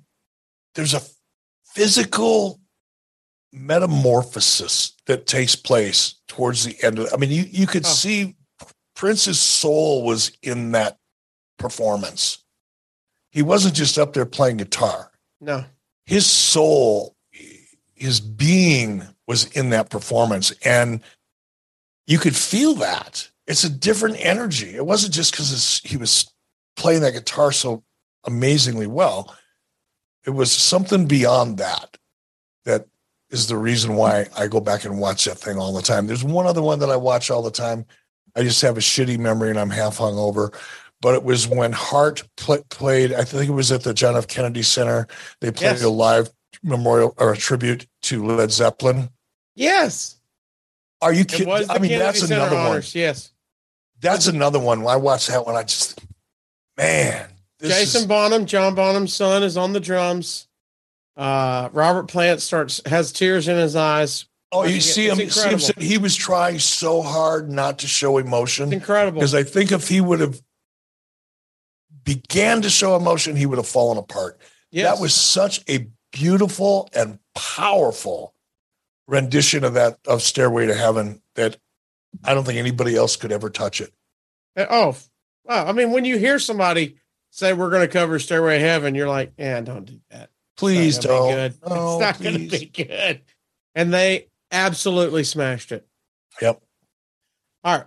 Uh, Me and you could talk music forever. Um, buddy, you I just can't play it. you, you, you bringing up those two videos. Cheers. I'm going to take a drink to that. All righty.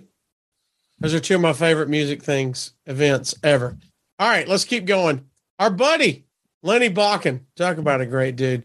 Lenny says, What, Eric, what are your memories of the illustrious Johnny Stewart and whatever became of him? Do you know?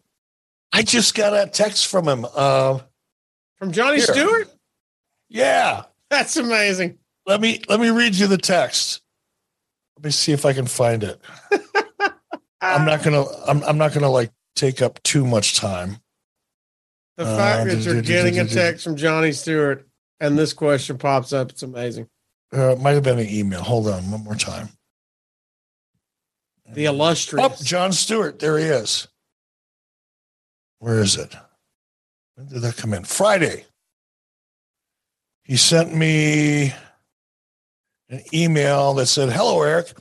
Would you mind if I used a quick shot of a photo of you and I from the AWA, because he worked in the AWA when I did, in a montage for a political commercial?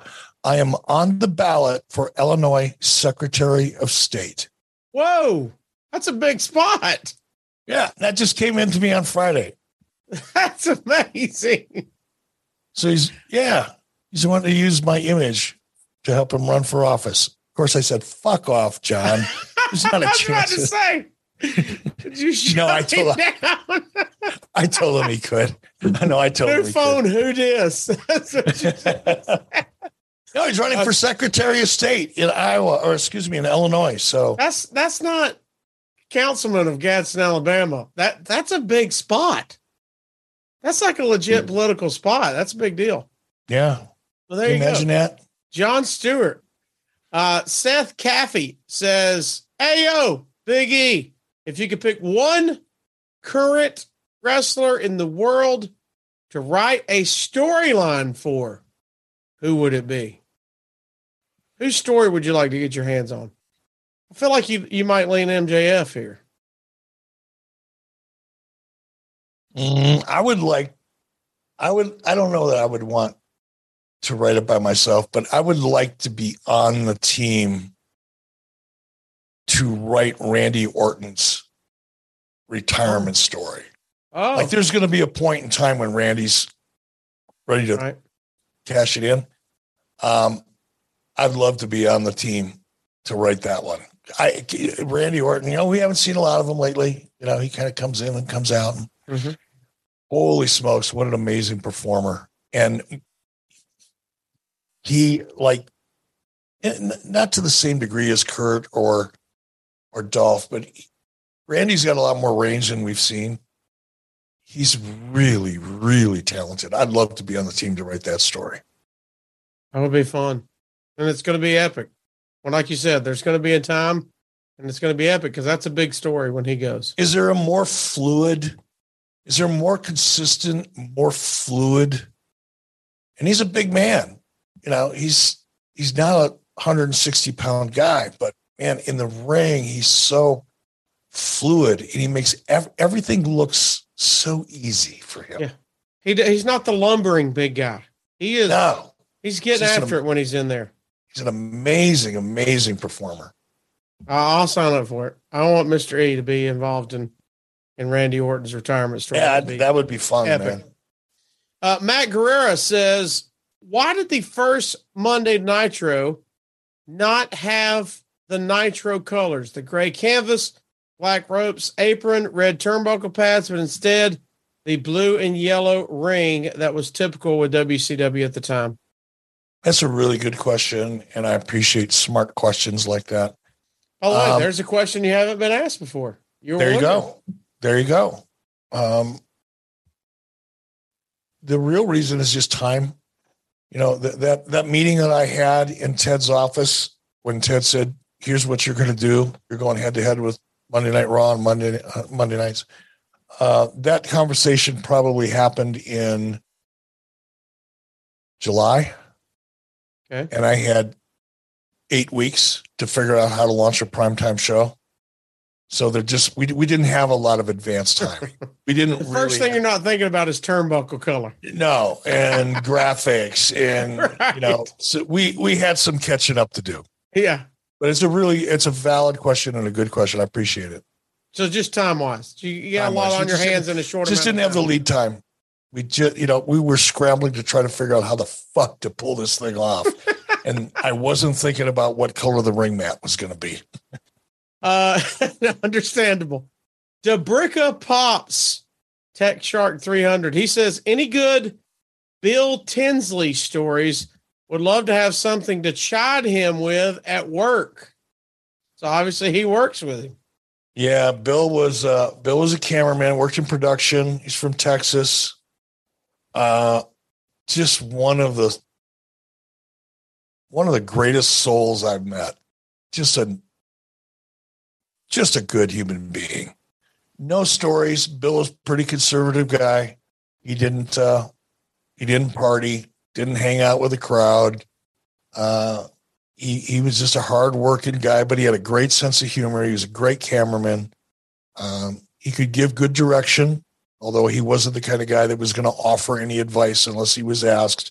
But he was really good at what he did. Um, had him over the house a couple times for beers, but no funny stories, man. He's just a good human He's being. a good dude. Yeah, it backfired Debrica Pops. Now you got to go back and tell him Eric loves him and nothing crazy happened.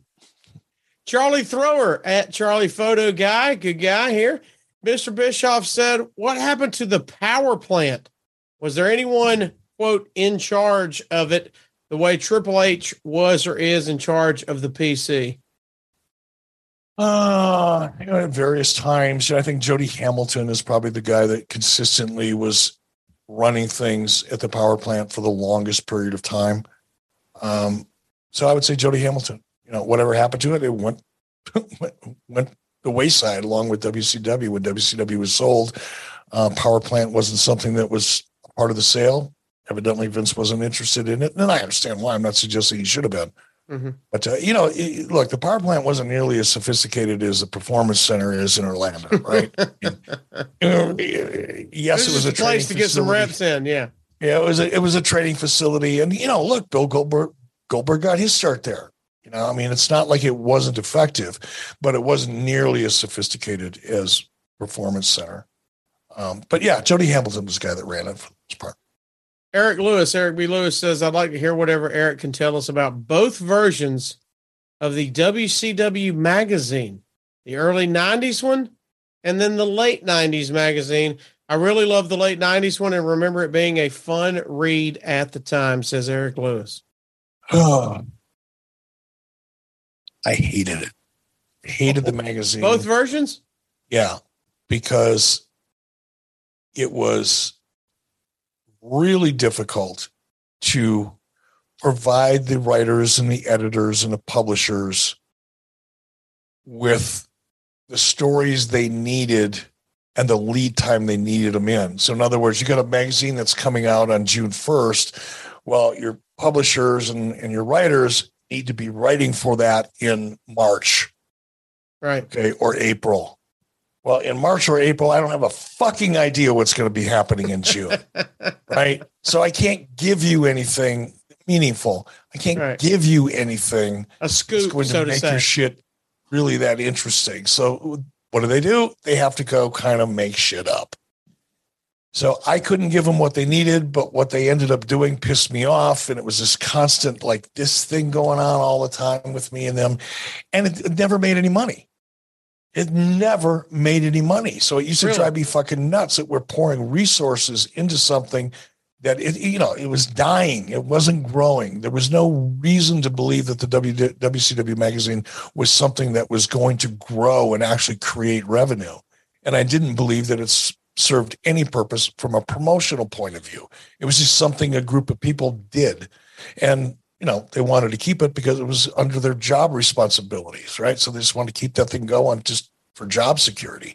But I, I was not a fan of the magazine for in, in any way, shape, or form. You know, and, going, and sorry to say that because there's some really talented people that worked really hard to make it work. There's Right. nothing against them.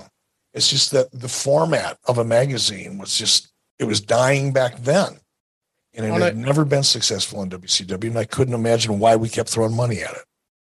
on on a on a basic level, it sounds like it's kind of like the thing uh, that you alluded to earlier with st- uh, standards and practices.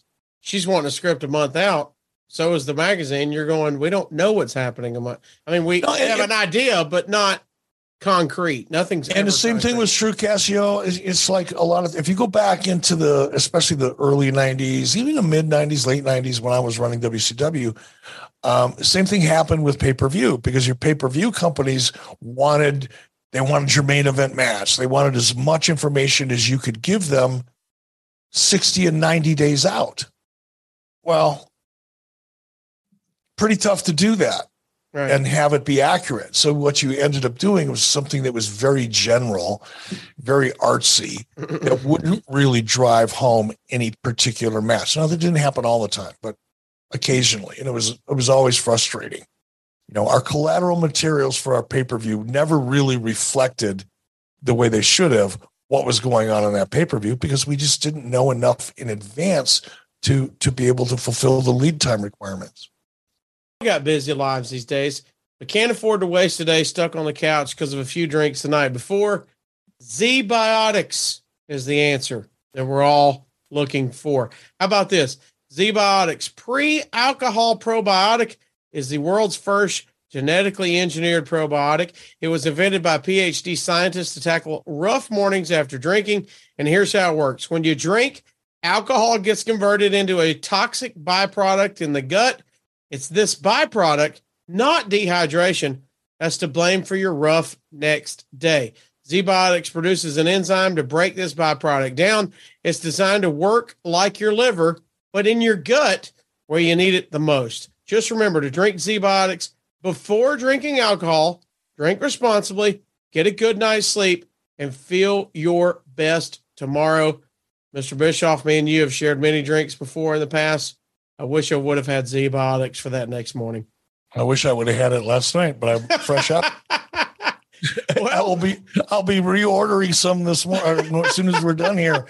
No, but I am. I took it with I took some with me to Nashville, um, and I took some with me to Chicago, and um, I maybe have one more left up in my suitcase that I still haven't completely unpacked, but I couldn't find one yesterday, so um, I went without, and I'm paying the price today. That will not happen again, Casio. I promise you that. I think that is a must have, like you just said, in your travel bag. Because usually, if you're traveling, hanging out, work or play, there's going to be a night where you tie one on, have a have a relax, enjoy wherever city you're in. Take that Z-biotics right before you go out and party, and boom, you're ready to go. Yeah. Especially when you're traveling on business, because there's nothing worse than going out for dinner and drinks with people that you're in business with or hope to be in business with. And of course, you want to spend as much time socializing as you possibly can. But when the alarm goes off at 5 fucking AM and you've got to be in, not only be in a business meeting, but you've got to be conducting said meeting Contribute. and you're dragging ass, that is not a good look. So, yes, if you're in the business world, if you're in the sales business, whatever it is you do, if entertaining clients or employees or whatever is part of your gig, you just want to have some Z biotics in your briefcase. Trust me, it will come in handy. Gives up ZBiotics a try for yourself. Go to Z, that's the letter Z, biotics.com slash 83 weeks. You're going to get 15% off your first order when you use 83 weeks at checkout. ZBiotics is backed with 100% money back guarantee. So you're if you're unsatisfied for any reason, they're going to refund your money, no questions asked. And look, Halloween right around the corner. It's jumping up on us in just a few weeks. So order a pack of Z-Biotics for you and your friends today and make sure you get it in time for candy and cocktails. One more time, zbiotics.com slash 83 weeks, 15% off your first order when you use 83 weeks at checkout. Craig Usher brand says CM Punk or Young Bucks and Kenny Omega if it comes to losing any. Who should AEW side with to keep in terms to build their brand and move the needle? I just, I, I, I mean, here's what's unfair, Casio, and I know it's unfair, but I'm going to keep that position anyway. Is I, I don't know what's real anymore. Like if if Punk, let's just take, let's just go through an exercise here. Let's say that the Young Bucks were leaking internal information about what was going on behind the scenes in AEW. They were leaking that information to Dave Meltzer, which is, I think, what's been alleged is as to what caused Punk to lose his shit, right? I don't blame Punk for being pissed off about that. That's chicken shit, juvenile, high school bullshit. If indeed that happened, I wouldn't blame Punk for being hot. What I blame him for is the way he handled it and humiliating Tony Khan as a way to vent his spleen. That's my issue with Punk. Even if that actually happened and the Young Bucks actually leaked information to Dave Meltzer and Dave Meltzer published that information as a way to put heat on Punk, I believe, I completely believe that could have happened. Still doesn't give Punk the right to do what he did, to take millions of dollars each year from AEW and then completely trash the company in the process. For that reason, I would get rid of Punk, regardless of what happened that caused that reaction. Mm-hmm. His Punk's reaction to me was far more egregious than the alleged circumstances that caused it. So Punk would have to go under any circumstance. I would never, ever let a guy that buried me in my company while taking millions of dollars from me, I would never let him on television again with a live mic or in an interview with a live mic. I wouldn't want him around. I mean, I, I just can't imagine a scenario where you'd keep that guy around. I cannot imagine one. And if they do, my guess, it's just a guess, having been involved in litigation, that they're keeping him around until they can determine, they meaning AEW, that from a legal perspective, they're bulletproof. Because otherwise, you got this disgruntled piece of shit named CM Punk that, oh, just coincidentally. By the way, supposedly tore a tricep early in his match. Is there any indication of that? Does it, has anybody seen anything in that match that makes them go, oh, I can see, yep, really? Now, maybe, maybe there is. I, I, I didn't see the match. So I'm, I'm not saying it's bullshit. What I am saying is bullshit is when I saw him in that press conference, he didn't have any fucking problem feeding his face with Twinkies. he wasn't selling anything. Those for muffins. Muffins. He wasn't in pain. He's stuffing his face like he hadn't eaten in a fucking month. I mean, he looks like a wino. It looks like somebody picked him up, you know, on a street corner somewhere in Chicago, sobered him up 20 minutes before the press. He looks like shit. Always, always has. But did you see him selling his tricep? I mean, he was eating with just fucking two fists and you know Twinkies while he was up there. I was not brought up. Yeah. Couldn't see it, right? So I think it's bullshit. I think what I think he got hurt. I think he tore his tricep in that backstage altercation, whatever that was. And now you you've got AEW that's got two executive vice presidents, right? Because that's what the Young Bucks are, EVPs. EVPs. They are officers of the corporation involved in a physical confrontation with a disgruntled piece of shit who now has a tor- torn tricep. I submit that perhaps he got the torn tricep stuffing his face with fucking Twinkies in the scrum. if he got hurt, he got hurt feeding his face because he was working hard at that. But now you got, a legal, you, you got a potential legal issue on your hand, and a big one, by the way, because if Punk can maintain that he was hurt inside of, of that ring, and then there was a physical confrontation, and now he's got to have surgery, and he may not be able to wrestle again. And oh, by the way, he's making millions of dollars a year, and if he can't wrestle again, some attorney on the other side is going to say, "Yeah, but he had at least 10 solid years left in his career. Because look at Chris Jericho, who's over 50 years old. Look at this guy who's over 50 years old. Look at this guy who's over. She had a good seven, eight, nine, ten years left. And he's been making a couple million. But I know what the number is. I just refuse to say it. It's a lot of millions. So, you know, it's about a $50 million lawsuit. Hmm. Well, I mean, yeah. That's going to be a mess. So if they keep him around and don't fire him, it's shot. because they're trying to navigate that. That's my guess. All right, let's go to Mr. William. Mr. William says when TNT canceled WCW shows, was there any possibility of talking to USA Network as a landing spot for shows as they just lost WWF to TNN? No, that wouldn't have been USA wouldn't have been an option. Um, but we were. I I was talking to FX. Um, there was a guy by name of uh, Peter Liguori. Um, Peter Liguori was the head of F- FX, and the guy right underneath him.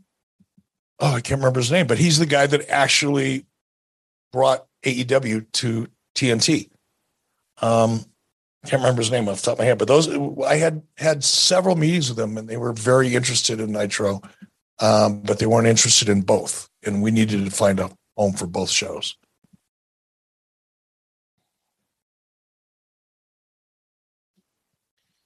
All right, Eric. Kevin Huntsberger wants to know Was there ever a product that you wanted to create and market for WCW that was rejected, or ever anything suggested to him that you rejected? I know you hated the magazine, but anything else? No, um, I mean, I never had a product that I wanted to try to create and then promote and distribute through WCW. So nothing along those lines. Hey, you know, I went along with the Nitro Cafe in Vegas, and that was like one of the dumbest ideas in the world. So no, there was nothing I ever turned down, and there was nothing I ever really wanted to try to do that had been turned down. So the answer to both of those is nah, no. Uh, Chip Maxey, toot toot. He says, even though the Sting Hogan match, quote, didn't live up to hype, what was Eric's favorite part about booking the build to that match for 15 months? I just think the mystery, you know, the, the period of time when the audience wasn't sure what Sting was thinking, when he was lurking, you know, when he was kind of pissed off at, you know, his peers in WCW for doubting him and not believing in him. And there was that period of time where the audience wasn't sure if Sting was just so pissed off he was going to join the dark side of the NWO or or not. There, there was about a two or three month period there where there was a lot of mystery, and I, I love a good mystery, you know, in wrestling. I, I love. I always believe that if you could get people talking and asking questions about what was going on, um, you were ahead of the game. And there was a lot of questions being asked around Sting because of the mystery that that we created with him. That was fun. That's fun to hear as when I take myself back to that fandom period of time of, you know, watching that in real time. That's exactly what happened. You know, we alluded to earlier. Me and my friends were, what, what's happening? Who, what's he doing? What's he gonna do? Like you said, it was just all questions, and that was the fun of it. Is what is going to happen next? That's that's called episodic television, and it always works, right? Yeah. Um, but yeah, that to me that was the most fun part. Bharat Sundasarian says, excuse me, Bharat, if I got your name wrong.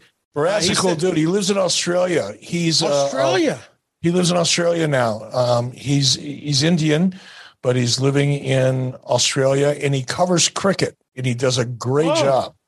He's a sports writer that covers cricket, and he You lives know in Australia. I don't want to get off too far in the weeds, but cricket is one of those sports I know nothing about. Every time they show highlights or something, I'm 1000% involved. It's fascinating to me. Isn't it though? It's kind of like it looks like full contact baseball. It looks fun as hell. I know Yeah. that. It looks fun as hell. It, it's it's a it's a weirdly cool sport. it is. Uh, Bharat says, uh, if if say Eric had to create the NW storyline in 2022, not 1996, would you have used social media to promote and build on the realism of the angle? And if so, how would he have done it? You you hit this earlier. Social media now has to be a part of your character. So I would assume it would have to be a part of NWO. It would. And the first thing I would do is I would hire Becky Lynch away from WWE to help architect the social media promotion towards that end. Good call. Hazard F5 says one of my favorite moments in SmackDown history and one of the most underrated was the Billy and Chuck wedding with you in disguise. How long did the makeup take? And how far in advance did you know what the plan for the segment was? The makeup, um, th- that whole process, I think, took about two months, month and a half. Um, my f- the first step of that, I had to fly to Los Angeles and meet with the the company that did the makeup and created all that special effects company. That was, you know, I flew to LA. I probably spent three quarters of a day there, maybe five, six, seven hours getting fitted, and they did a wax cast of my face and my head. It was really an extensive thing. And in order to create that rubber mask that I pulled off, and then the day of that event, I got to the arena. It was in Minneapolis. I got there probably at nine or 10 in the morning. And it wasn't until about one in the afternoon that the um, whole, the makeup and the whole thing was applied. Jeez. So that took about another four or five hours to get on. So all told, there was about a 10 hour, 12 hour effort over the course of a couple days. Well, it looked But the entire thing took about six weeks. uh, six weeks to create the makeup. Yeah, to create the mask and the makeup and, uh, and everything that went into it. And I really didn't know. I didn't know what this. I didn't know what the scene was going to be until that day. I knew I was going to be in makeup, but nobody said, "Okay, here's what we're going to do, and here's why you're in the makeup, and Wow. here's how it's going to play out." That they just said, "Go get of. fitted for this mask, and show up to the building early so we can get it applied before anybody shows up." Because they wanted me in full makeup before any talent or production got there. Because again, they didn't want anybody to know it was me. They wanted to keep that a secret um, because they wanted the surprise element. Um, Incredible. This is why I got there so early. But it was it took a while. It took a while. All right, Bryant Jerez Haremza says when selling advertising for WCW or any company for that matter, did you pitch certain companies to be a sponsor for Nitro and certain companies for pay per view, or did that really matter? Was it all we'll take whoever we can get on board? WCW didn't handle ad sales. That was handled for us by Turner Ad Sales in Okay. New York. So we had no hand in any of that. The only hand we had um, was for in programming things like the Slim Jim spots, because that was all, you know, that was ring posts and turnbuckles and banners and all that kind of shit. And all of that promotion took place inside of the show. And there were commercials as well, but a lot of it was driven by the things that we're doing inside of the show. But did they sell that and say, "Hey, you need to integrate this"? No, we sold it. Okay, I sold it. We that sold was part it. of you selling it and integrating it. we sold it to Slim Jim and then integrated it with ad sales. But that was really one of the only in program initiatives that we had, you know, our fingerprints on. Everything else was given to us by ad sales. All right. Joey, the Tori Amos guy, he says, Do you think Warner Brothers Discovery will have a more hands on approach to boost the ratings for AEW, or are they con or are they content with how the ratings are and will they start to hit the panic button sooner than later if there isn't any growth? Don't know. You know, the honest answer is have no idea. Mhm. All I can tell you is from past experience, not only in wrestling, but especially outside of wrestling, because I produced probably f- created and produced probably no fewer than 15 different shows for no fewer than eight or 10 different cable outlets. And traditionally, typically, what happens is your network is very hands on in the developmental process, throughout the entire production process, very much involved in creative. That's normally what happens in television. Wrestling is a little bit unique in this because it's not your typical scripted content that networks are familiar with. So they tend to be a little more hands off until there's a reason they feel they need to be hands on. Yeah. Now, where is that point for Warner Discovery? At what point are they going to need to, or, or what, what point are they going to feel that they need to have more hands on creative? That's hard to say. It's really hard to say not being there. I think the bigger challenge right now is how credible does AEW look as a long term investment? If you're a television company seeing the kind of dysfunction that we've all seen. Going back to MJF, you know, calling Tony Khan out in front of a bunch of Warner Discovery executives in that blistering promo that he did, where he called Tony Khan a fucking mark. Right. I mean, that was pretty outrageous. Um, if I'm Warner Discovery and I'm thinking about making a 45 or 50 or 75 million dollar investment in a company, do I feel like this is a solid company with a solid future? Right now, I'm kind of wondering. That's when the door opens up. That's when you get executives will all of a sudden go, you know what? Maybe we need to start treating this like we treat the rest of our content. Right. And maybe we need to be a little bit more involved and not just be hands off.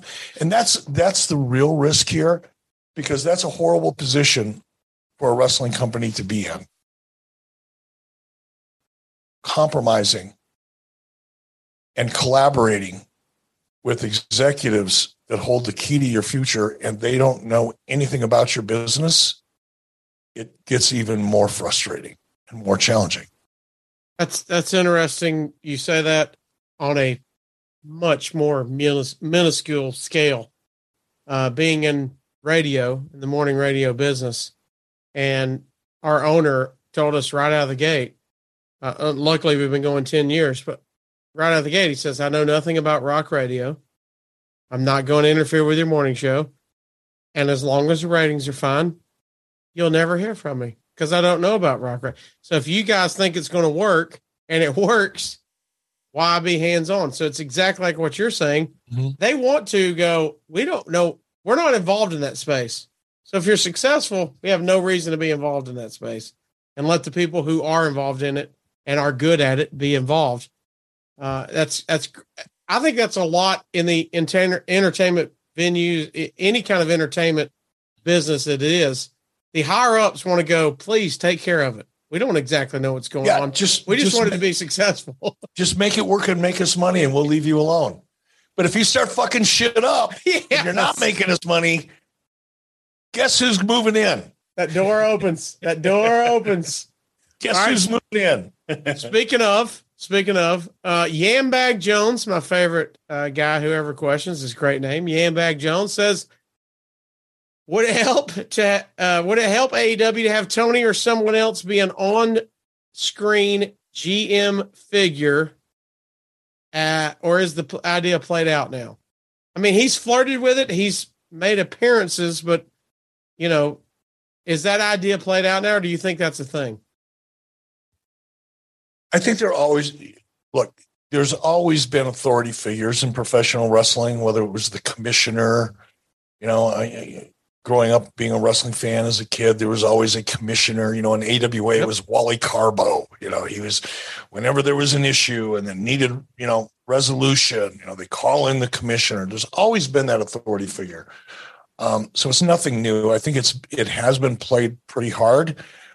You know, starting in the mid '90s, and it played itself out. I think in yeah, early 2000s, it had played itself out real hard. I look, I, I, I think it can still work. I think it's still necessary. You have to have a basic framework and structure of even a fictional organization in order for the story um, to be consistent. You know, there has to be parameters, there has to be rules, there has to be limits, there has to be a construct that the audience can go, yeah, but you can't do that because, Yeah. you know, or that guy cheated because, or that woman cheated because. And without an authority figure there to kind of communicate some of that, it's just random shit, guys fighting each other, making their own matches, which I just is a fucking pet peeve of mine. How wrestlers can make their own matches. Um, whatever. Um, especially when you're trying to present yourself as a real sport. So I think the the the authority figure needs to be something that still exists today. Does it need to be as overplayed as it was in the mid late 90s, early 2000s? No. I think too much emphasis was put on it. It was too easy and it worked too well in the beginning and nobody wanted to just put the horse to rest. You know, they just want to keep riding that horse. I get it. Guilty as charged. Um, as far as Tony Khan being that character, absolutely fucking not. I think There one of the go. mistakes that Tony Khan has made is positioning himself as the Vince McMahon of of AEW, Paul Heyman, Eric Bischoff. Tony wants that desperately. Tony wants desperately to be recognized in the same conversation as a Vince McMahon. The problem is Tony is horrible on fucking camera. Anybody that loves Tony Khan, any members of his family, close friends, whatever, should be pulling him aside and saying, Tony, stay away from the camera. Don't do press conferences. Don't get involved in the show. Don't take that front position that he's taking, fronting the company in social media, because he's not good at it. For the same reasons that I gave you in the, the, the fucking hideous embarrassment of a scrum where Tony went off on a rant for like six or seven minutes, dropping F bombs. He's the CEO of a company that's doing business with Warner Discovery. You have to have more credibility and sophistication in that. You're not one of the boys, Tony. You may want to be, but you're not. And in terms of his on camera presence, he is as horrible as anybody I've ever seen on television. He's fucking horrible. So no, find somebody and so find somebody that's le- legitimate. Like hire hire a vice president, public relations, that's a, a good spokesperson, and let that person speak on your behalf, Tony. Because the more distance Tony has, the more he's the Wizard of Oz behind the curtain. Yeah. And and not the Wizard of Oz that you see when you pull the curtains back, the better off he is. But if we see the Tony Khan that we all saw when they pulled the curtains back, and we saw the Wizard of Oz really wasn't a wizard, he was just a goof. Yep. That's you don't want that. You lose, your company loses credibility. You just it's not good. And Tony just is especially horrible at that. But I don't mean to be mean. I'll, I no. I'm, I'm I'll- being I'm just being honest. I mean, people are asking for your opinion. That's what I love about it. You always give your opinion. and here's the deal. I don't dislike Tony Khan. I Yeah. actually the little that I know him, I I like him. He's a likable guy. And I'm sure he's got amazing qualities. But his talent in front of a camera is not one of them. So, Samoa John, Rowdy Johnny Piper says, Does Eric have any memories of AWA running shows in Rochester, Minnesota at the Mayo Civic Center? I attended my first wrestling event there at 10 years old. Anything pop in your mind immediately from Mayo Civic Center? No, other than it was fun, man. We'd go down to uh, Rochester, which was about 100 miles or so uh, south of Minneapolis.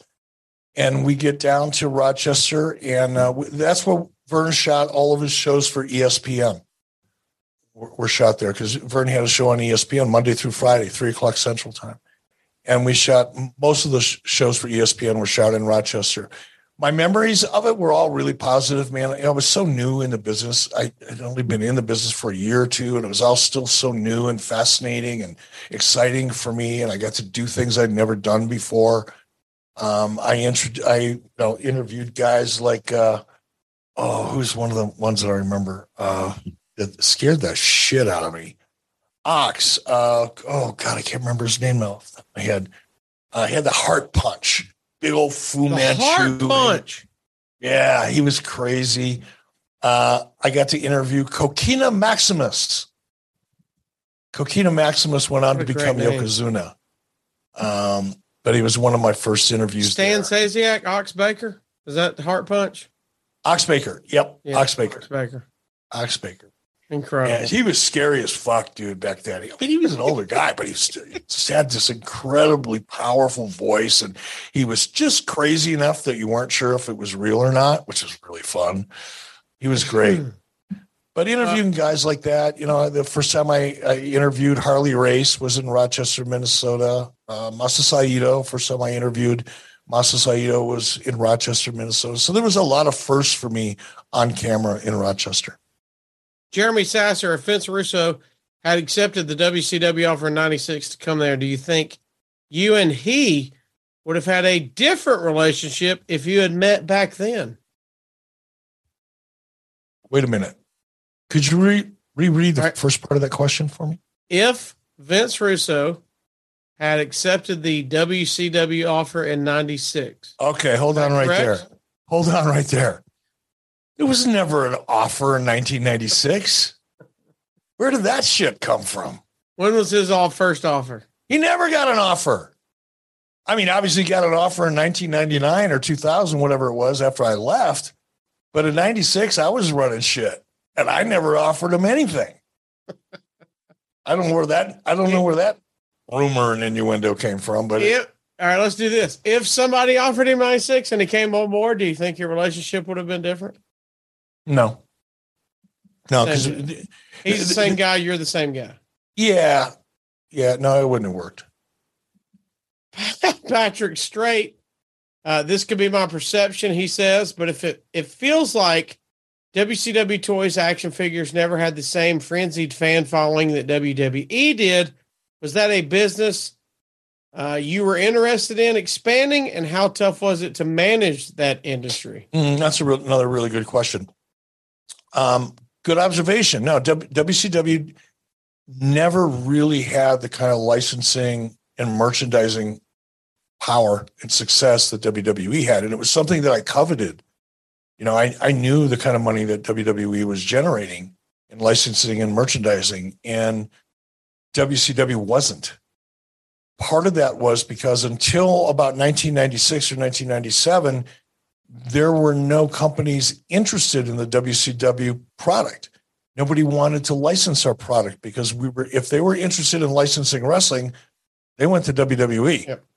because they were hugely successful and had a great track record in the licensing category. So let's say you, you want to license, uh,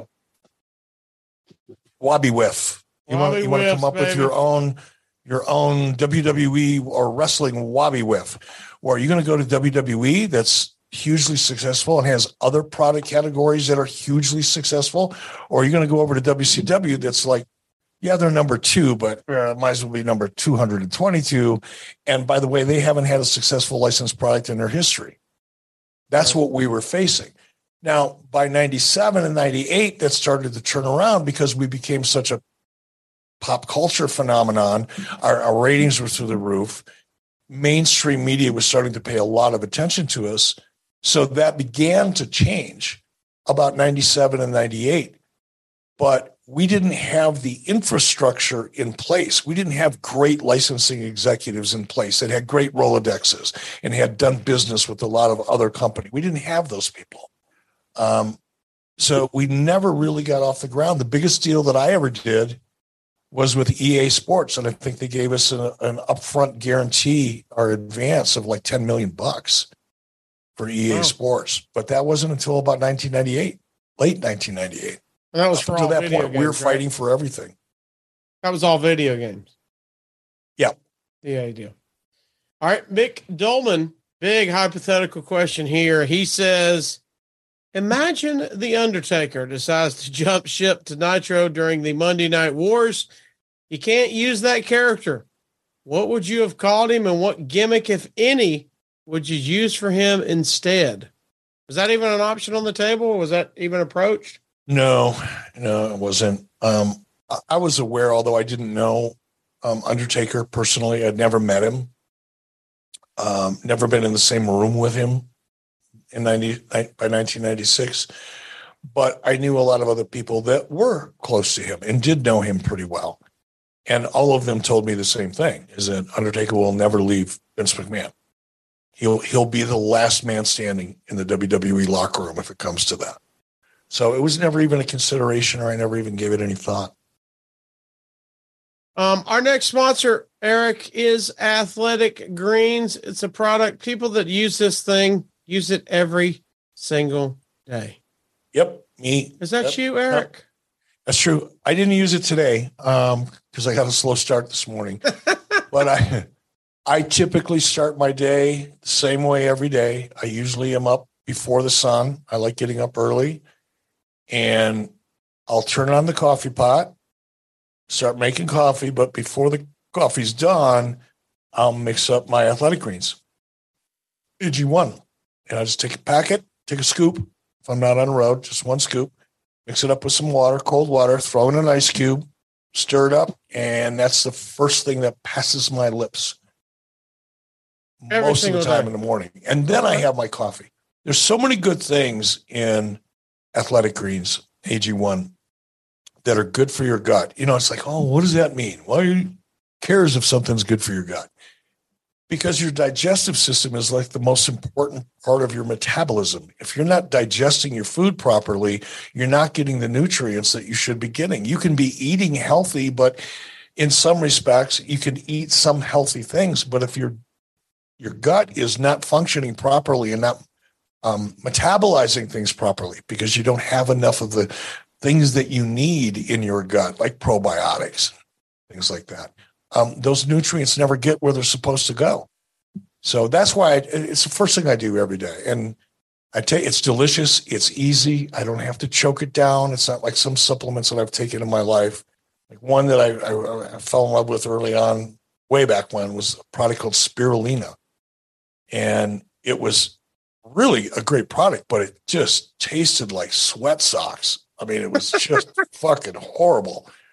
And the thing I love about AG1 is it's delicious and it has so many great vitamins, nutrients, probiotics that I know, and especially on an empty stomach, not to get into too deep, but I like to take it early in the morning before I eat or drink anything else because I know that all of that stuff is going to get metabolized easily because I don't have anything else in my stomach at that point. And everything I do the rest of the day gets gets to where it needs to be.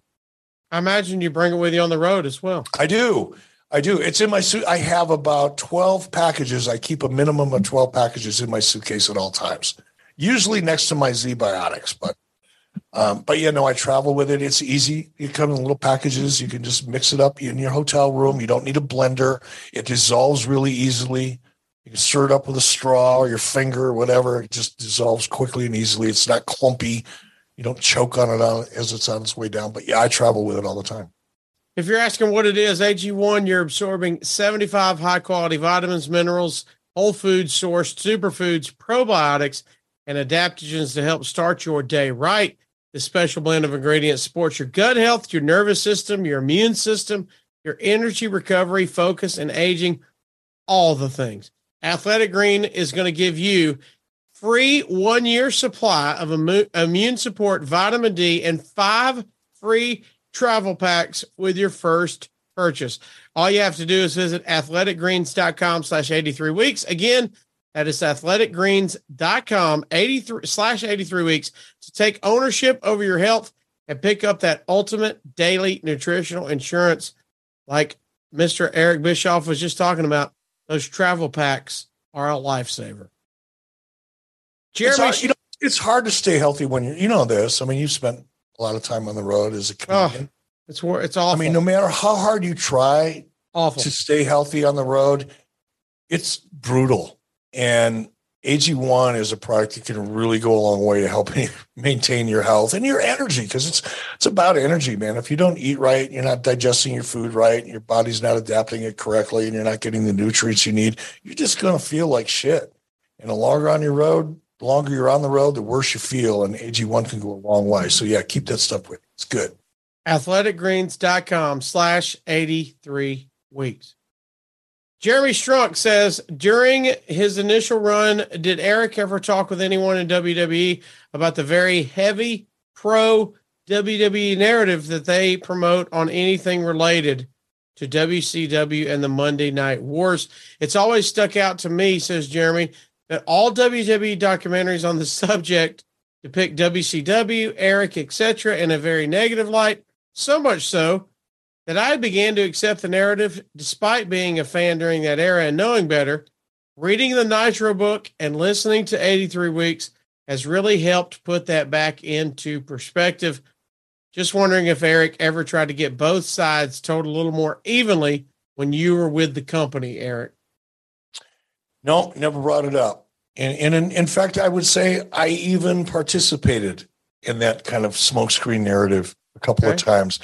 And part of it is because I, I firmly believe, and this kind of goes back to, you know, one of the reasons I'm so vehement with regard to CM Punk is I I so firmly believe that once you accept a job and accept payment for that job, your job then becomes to fulfill whatever the obligations or expectations of whoever it was that gave you that check, Mhm. regardless of how you feel about it.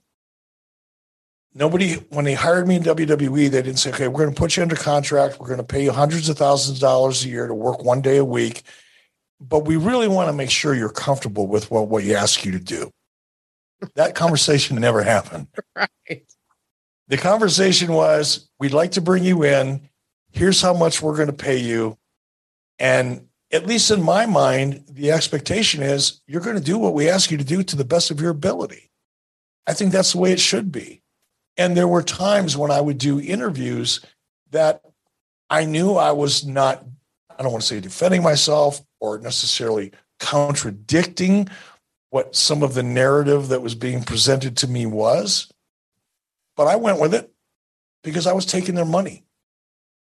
And I know that sounds like a kind of a punkish, no, not not as in CM punk, but it sounds like almost a chicken shit thing to do is to compromise your own values or your expectations um, in order to please the guys that are writing your check. But I still believe that. I still I- believe that. I think that happens in every job. I mean, you don't, you know, you know, you don't agree with everything they do, but they're giving you the check. You better hope that business succeeds. And if you don't, go do another job. Yeah, I mean, Support it's like- another business. It's like when, when, when I once I took the job, I I never questioned creative. Only one time. One time I questioned creative. Um, or if I had an idea that would make something a little bit better, I'd raise my hand and speak up. But for the most part, whenever they'd give me something to do, I would just look at it and go, okay, how do I make this as good as I can make this? If I have to personalize it a little bit or change a thing or two, I'll go talk to somebody about that and I'll explain why. But for I never questioned anything that I was given, with the exception of one time. Um, and that turned out to be a positive thing. So, um, no, I never did. Never raised my hand and said, Hey, bitches, it didn't quite go down like that. I know you're trying to paint this fucking picture and make you guys look like the smartest people on the planet, but guess what? You're not. And that's not the way it happened. And here's the truth. That would have been a really short conversation. Speaking of creative, Lauren Eason wants to know what are your thoughts on the WCW stable MIA Misfits in Action? This was, of course, Corporal Cajun, Lieutenant Loco. What are your immediate thoughts there? Who was in that again? Corporal Cajun, Lieutenant Loco. Any any thoughts there, I, I, Mister? I remember it. Guerrero Jr. as Lieutenant Loco. Lash LaRue is Corporal Cajun. Yeah, I The shortest reign ever for the now retired WCW Tag Team Championship. yeah, I I, I that was a Vince Russo thing, and it Okay. just I mean, great dudes involved. Just it, did- The it no, wasn't the talent. It Yeah. wasn't the talent. It was this the whole idea. It was I don't know. It just didn't click with me. Doesn't mean it wasn't a good idea. It just didn't click with me. All right, Rick Smith. Since you've had another book, since you have another book coming out, wanted to ask how different of an experience is it not ha- to not have WWE involved like your first one? Also, what are your favorite wrestling autobiographies? So the first one first. What's it like this time around with a book not having WWE involved? WWE did, wasn't really involved in my first one. Okay. I mean, they they really let me do and say what I wanted to do and say. And if they had any input creatively or they had any edit control, I don't remember it happening. Okay. I mean, I th- th- there were certain things I said and did that I thought was going to get some attention, but didn't. So th- they were hands off, to my knowledge. Now maybe they worked with the editor, but when I, you know, when I read the first transcript of the book, um, it's like God, just everything I said is in this book. Nothing got taken out. It's good to know. So um, I, I can't say anything negative about that experience. It's all positive. Uh, at this time, um, you know, with this book, it's a little different because the subject matter is different. You know, I'm, I'm we're going back and we're talking about wrestling from 2006 until today because that's really grateful is the name of my next book. It's coming out November uh, 11th of this year. Um, it's about wrestling. It's about my involvement in the wrestling industry from 2006 until present.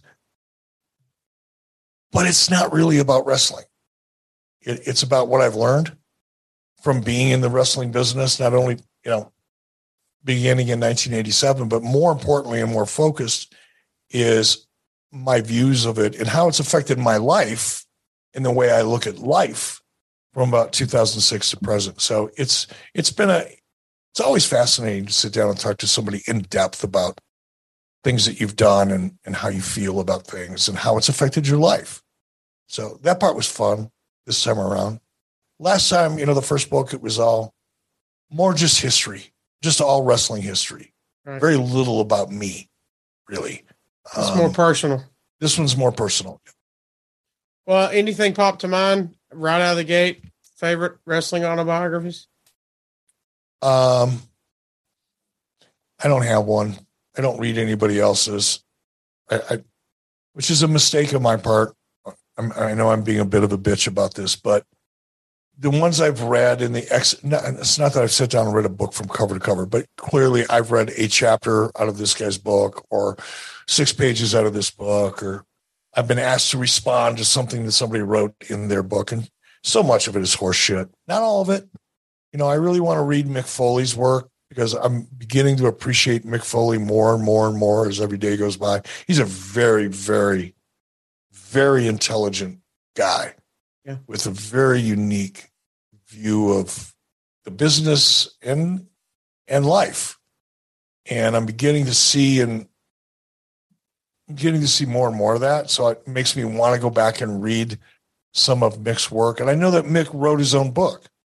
That's a big another big difference. So many of the wrestling autobiographies that are out there, not all of them, I'm not throwing that wide of a net, but a lot of them are written by ghostwriters who some of them have a lot of input from the guys they're writing with.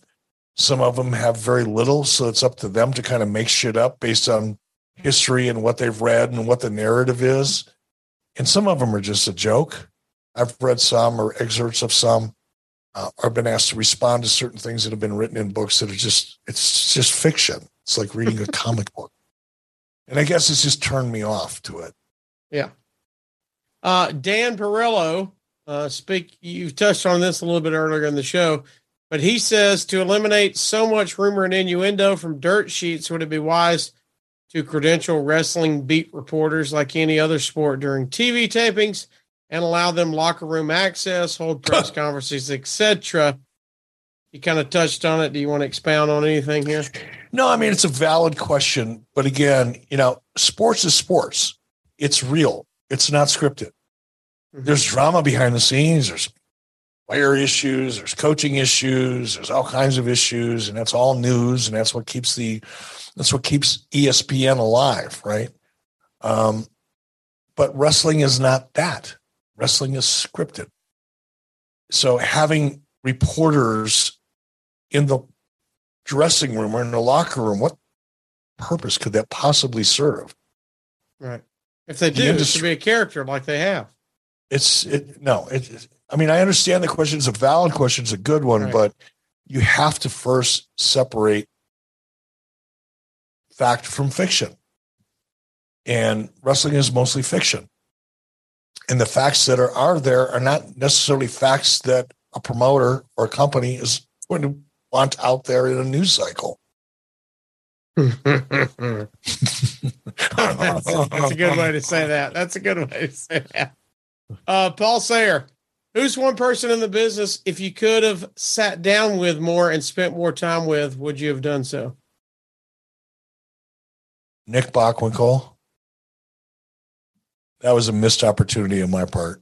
I was, I was a little too full of myself, and part of it was I was pretty busy and overwhelmed. But I really wish I would have spent a little more time talking to Nick Bockwinkel.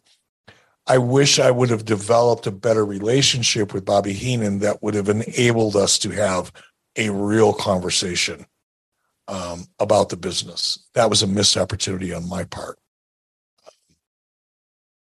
Those are the two that stand out the most. Bobby Heenan and Nick Bockwinkel. I could have learned a lot, especially Bobby. Could have learned a Uh, lot. Wes Gay uh, says, What was Turner like when the Braves won the World Series in 95? Did you ever cross paths with Ernie Johnson or any of the Braves crew like that? Hank Aaron, um, I, I dealt with a little bit. Um, uh, I, you know, I didn't really, I wasn't a Braves fan. You know, I, I wasn't, didn't go to the games. I was excited, you know, for the city of Atlanta. I was certainly excited for Ted and Turner. Um, but I wasn't like, I've never been a huge baseball fan. So, um, if I On ran your across side, it didn't those, change much. huh? On your side, it didn't change much. No. I mean, it's separate entities, basically. Yeah. Oh, much, much. Yeah. Very, very, very much different. Uh, I see John Rocker once a year. John Rocker actually comes to Cody, Wyoming to play in a charity softball game every year. Really? Yeah. I just saw him a couple months ago. He was here. I, I had. I don't think uh, he's changed much, dude. I think, and he's just, he looks like he could like play today. Oh, I mean, he's Uh, in phenomenal shape. I was going to say I saw him. I met him once in my life, probably I don't know, a decade to seven years ago. Uh, I used to do minor league baseball. I was the stadium announcer for the Huntsville Stars, and he came down, of course, to do an appearance when he had his book out. And first things when he walked in, I went. He looks like he could still take the mound and strike out everybody that's on this team and the opposing team. he looked incredible, and I don't know, such the nicest guy. He was nice to everybody around him, talked to everybody that wanted to talk to him. Just an absolute pleasant experience around the guy. I'm that's that's interesting. You say the same thing. Just great guy, and looks like he could go right now. No, I mean, I was, I, I was just, what, what it was in July, end of July. He was here in Cody, and we went to uh, my wife and I, and Sonny Onoo and his wife. They were here as well, and we went to an MMA fight at a little auditorium here Cody. It was all part of that same weekend. It was all for charity, and there was an MMA fight, and I was standing right behind Rocker. Uh, we were coming out of the restroom, so I was walking behind him, and I'm looking at him from behind, thinking this fucker could he could probably kick the shit out of anybody in that octagon tonight. I mean, he looks like your worst nightmare. Yeah. Like if you get mouthy in a bar and that's the guy that comes and taps you on the shoulder, it's like your worst nightmare right there. All right, let's keep it rolling. Quincy Charles says Eric, since WCW didn't get any of the revenue from pay per view that went to Turner Home Entertainment, how did WCW stay on top? Or do I have it half right or wrong? no, that's mostly wrong. In fact, that's all wrong. okay. Turner Home Entertainment took a fee, um, a percentage off the top, and Turner Home Entertainment made the majority of the money off of home video.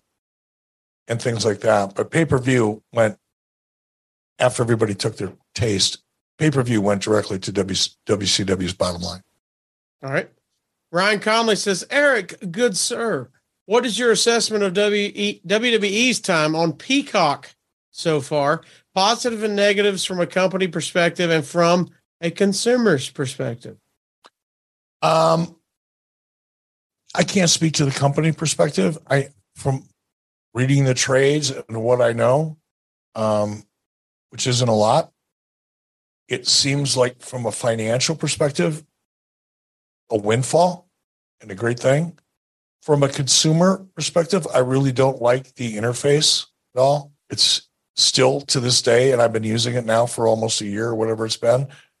I still have a hard time sometimes locating what it is I'm looking for Correct. in order Agreed. to watch. So it doesn't navigate all that well Mhm. for me, but I'm a high tech redneck. You know, I, you know, I, I get challenged sometimes putting batteries in a flashlight. So, um, maybe it's just me, but I don't like the interface as much as I, as I liked it previously.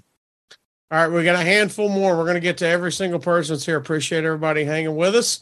Uh, let's see. We've got uh, John Worthington says, Eric, I feel like you're pretty content with where you're at, but would you ever consider a return to WWE under the new regime? That's changing week to week. Uh, but he says you have such a unique perspective of the business and so much to offer. I'd love to see you get involved again somehow. Yeah, that that that ship has sailed. Um, I am really happy where I'm at. I'm not only happy where I'm at. Like I, I live in a beautiful place. I have a beautiful home. I'm in a part of the country that people all over the world travel to to to enjoy every year, and I'm really grateful for that. But I'm more than that.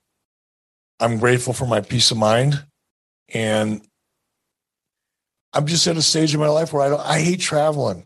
It's not that I don't want to be involved in the wrestling business again. I don't want to ever give anybody that impression because I love the business and and I love what it's done for me and my family. And you know, I still to this day I'm being gifted things from professional wrestling. You know, meeting you and meeting Conrad and getting you know just being a part of this is come on how how is this not cool? Uh, and I'm grateful for all that. But for me to get on a plane at this stage of my life and travel every week or or be in the grind that I know you have to be in to, to really be involved in this business in any meaningful way, not going to happen. There's just realistically, there's not enough. I mean, there's enough money, right? It's always enough money, but nobody's going to offer me the kind of money that it would take for me to compromise where I'm at. A realistic number, yeah. No, it's not going to happen. All right, El Maximo. He's at real El Maximo. You know, no fake El Maximo here dealing with us today. Says, what is your favorite line or scene in the movie Tombstone? He says, personally, mine was Wyatt Earp's You Called Down the Thunder monologue. Yeah, there's so. I mean, that movie is just It's number one one. great phrase after another. It's undefeated. Oh, you know, Val Kilmer, in my opinion, stole that movie, oh, yeah. and he had so many great lines. You know, one of my favorites it was he was in the bar and Johnny Ringo was fucking with him, did all the gun tricks, did all the spinning. You know, okay, did all that AEW gunplay shit. the flippy shit. He was doing the, Yeah, the flippy, flippy shit. the flippy shit. And then Val Kilmer got his character got up and he starts twirling a shot glass. Incredible. Incredible. that whole scene, you know, when when Oh. when his what was his uh girlfriend's name, the hooker? Oh gosh. I forget her now. She was great. Her real name was Big Nose Kate. I think that was her real name, but she was a prostitute. In real life, her name was Big Nose Kate, I think. And uh, when he looks at Ringo and says, Wow, I think I hate him.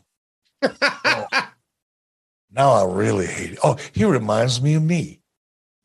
Now I really hate him. I thought that was fucking. It was oh, perfect. how about I got two guns, one for each of you. Come on. Come on. How do you find a better line than that? Unless you get to the scene where at the where they're at the river, and there's a big shootout at the river, and one of the guys, uh, Wyatt Earp, went and shot down a bunch of motherfuckers in the river, chased them all off. One of the guys says, "I've never seen anything like that," and I, I forget how the dialogue went, but it, it got to the point where somebody said, whoever it was said to to Doc, he said, "Oh, what was that line? I don't want to fuck it up. It was such a good line. Was Why did you do that? Why? in the oh, river? why- Well, yeah, he got in the river. He said, "Why'd you do that?" He goes, "Well, Wyatt Earp is my friend." Yes. And the other guy says, Hell, I got lots of friends. Doc Holliday says, I don't. I don't. And Oh, it's like, wow. Or how about, oh, I guess I wasn't quite as sick as I made out. How about that? There's so many quotable lines in that. So many, so You- many. I, I've still watch that movie about once or twice a year. Garrett Oh. and I oh. watch it together. It's the movie. If you see it on, you have to stop. Period. If you see it fly by your screen for some reason, you go, "Well, that's what I'm watching." That's so many great, and, the acting was so good. I mean, it was such a great movie, so far I- ahead of its time. I can't wait. Every time we hang out from now on, I'm going to look at you and say, "I have not yet begun to defile myself, Mister Bischoff." I got two beers, one for each of us. All right, let's get these in. Uh, parts unknown. WEL four three nine says pro wrestling struggled to stay culturally relevant in the early '90s. Could an edgier product have thrived before '96? He says Nirvana was '91, Pulp Fiction was '94. Was wrestling a little late to the party with adoption adopting an edge, or do you think it was right on time? You know, I think wrestling has always been a reflection of society in a way. It's kind of almost Yeah. sometimes a parody of it, but it's been a reflection of it. And it, as a result, I think wrestling, the nature of it and the presentation of it has kind of always followed pulp culture as opposed to leading pop culture. So I, I don't think coming out with an edgier product necessarily earlier than we did would have worked. Maybe, maybe it would have. I don't know. But I really think what made WCW work, what made that era work, was not so much edginess as it was story, just making it relatable to the audience that was watching it. And it, it all goes back to making the decision because I was forced into it, making the decision to target an 18 to 49 year old male audience as opposed to the teen and preteen audience that the WWE was targeting back when I launched Nitro because I couldn't compete with WWE. There was no way I was going to get better at targeting teens and preteens than the WWE. I, it was impossible. That was a that would have been a a, a, a battle I would have lost within minutes, weeks. But the 18 to 49 year old male audience was completely underserved. Nobody was touching it. So rather than competing for something that I couldn't achieve, I made the decision to change direction and appeal to a different demo and and and create better story in the process. That's what worked, not whether it was edgy or not. I think the story is what worked and the timing, because I think culture, because of Nirvana and and and, and not even Nirvana, and that, that's I understand that reference, but I, I think our culture was leaning into the anti-hero character more so than the hero character. And that's another thing that we did effectively. But I think it was a reflection of what was going on, not necessarily if we would have tried to lead that charge, I don't think it would. Last couple, Adam Arpin says when Bret came into WCW, both Bulldog and Jim Neidhart soon followed. Since the Hart Foundation were the hottest group of heels in WWF at the time, was there any thoughts to just keeping them together? And if you had done that, who on the WCW roster at the time could have filled the Owen spot better Adam suggests Jericho, Benoit, or someone else. So let's take it first. Uh, was there ever any thought of keeping them together? No, Okay. no. And that kind of renders the last part of the question moot. You know, it's, there was never a consideration. Was that because Owen wasn't there? And so, hey, No. let's just move forward. No, it's because that would have been too on the nose. You know, it's Okay. one thing to bring Bret in, but to bring in Bret in and then try to recreate the Hart or a version of the Hart Foundation. Right. But by that time, I learned my lesson. Um, it wouldn't have worked. All right. Skank Hunt 42. We've all been on one of those. Um, he says, says, Ask Eric if you are embarrassed to be such a hypocrite. So many similarities between the AEW management and locker room to his in WCW, but you're oblivious to it, Eric. Or maybe you're not, he says. No, I'm not oblivious to it. It's one of the reasons why I'm so adamant about it. It's one of the reasons why I'm so outspoken about it. It's one of the reasons why when Tony Khan, you know, when he first launched AEW, kept coming out in almost every other interview I would see in social media. Tony Khan made sure to point out that he wasn't going to make the same mistakes that WCW made. You know, and that's I'm not going to lie, it, it, it kind of got my attention perhaps made me a little defensive because not because we didn't make mistakes clearly. I mean we talk about them on this show every fucking week. Mhm. um, but tony wasn't there. Tony didn't tony didn't know anything about wcw tony was repeating what dave meltzer told him or what he read in dirt sheets when he was fucking 14 jerking off in the corner of an ecw arena show as a little fanboy that's what Tony Khan knew about WCW.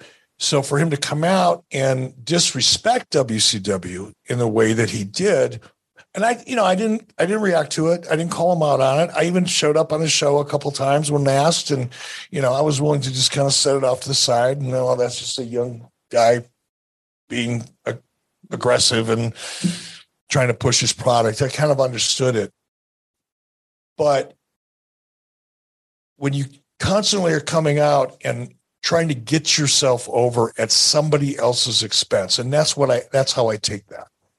When you when tony came out and talked about how he wasn't going to make the same mistakes wcw made that's pretty disrespectful especially if you weren't there and you don't really know the history and you really don't know what happened. But while i'm watching tony khan being eviscerated, emasculated, and made into a fucking pile of poodle shit by CM Punk. And this is the same guy that said he wasn't going to make the same mistakes I made. Now I'm a little hot. Not because he made the statement in the first place, but because he's making bigger mistakes than I ever made because he's for a guy that made a point of not wanting to make the same mistakes I did, he's making bigger mistakes, he's making them more frequently, and he looks like he's in less control than I was when I was in the least control that I ever was in WCW. That's the part that makes me outspoken. And the part that makes me angry is I think that look, Tony's got and it doesn't matter to me whether he inherited his money or he made his fortune, you know, developing a Wabi Whiff. I don't really give a fuck. Your money is your money, however you got it. Right. But to see a guy making the mistakes he's making when he disrespected WCW, not just me, but a lot of people in WCW that made a lot of great shit happen. And by the way, Tony Khan, you haven't even come within a fraction of the success that WCW had when we were when we were having a difficult time. I, it just rubs me the wrong way. And I'm disappointed. I'm disappointed for Tony. He's investing his money. I want to see Tony succeed. I want to see AEW succeed. I want to see the wrestling. I'm excited about WWE succeeding, not because I have a stake in it. I don't own a penny of stock, not because I'm ever going to go to work there again, but because I want to see the business succeed. And I wanted to see Tony succeed. But I'm seeing him make the same mistakes Dixie Carter made. and it frustrates me. And that's what I'm outspoken about. My my outspokenness is more about my frustration with Tony and and and, and I don't say anxiety, but my concern that Tony's going to flop and blowing a great opportunity. Tony had when he launched AEW, he had so much goodwill. AEW had so much goodwill. Everybody, including myself, was cheering for them to be successful. We wanted a real, when I say alternative, not just something else to watch, but I mean something that's more exciting than the WWE to watch. And I think we all believed it was going to happen. And there was a lot of indications, even after the first six months, you know, going into the Arthur Ashe Stadium and some of the big things that they did. It was like, fuck, I'm on board. I am a believer. I was cheering him on until he started doing some really stupid shit. And still, you know, putting himself over at the expense of other people. When he came out and said, if Ted Turner would know half as much about booking as I do, WCW would still be in business. That statement right there is what turned me off to Tony Khan. That was so disrespectful to Ted Turner. I mean, meanwhile, the little bitch is on TNT or TBS and he's disrespecting the guy that created the fucking network and suggesting that Ted Turner doesn't know as much as Tony Khan. I'm sorry. Your name is now on another list. I was willing, you know, disrespect me. I'm cool with that.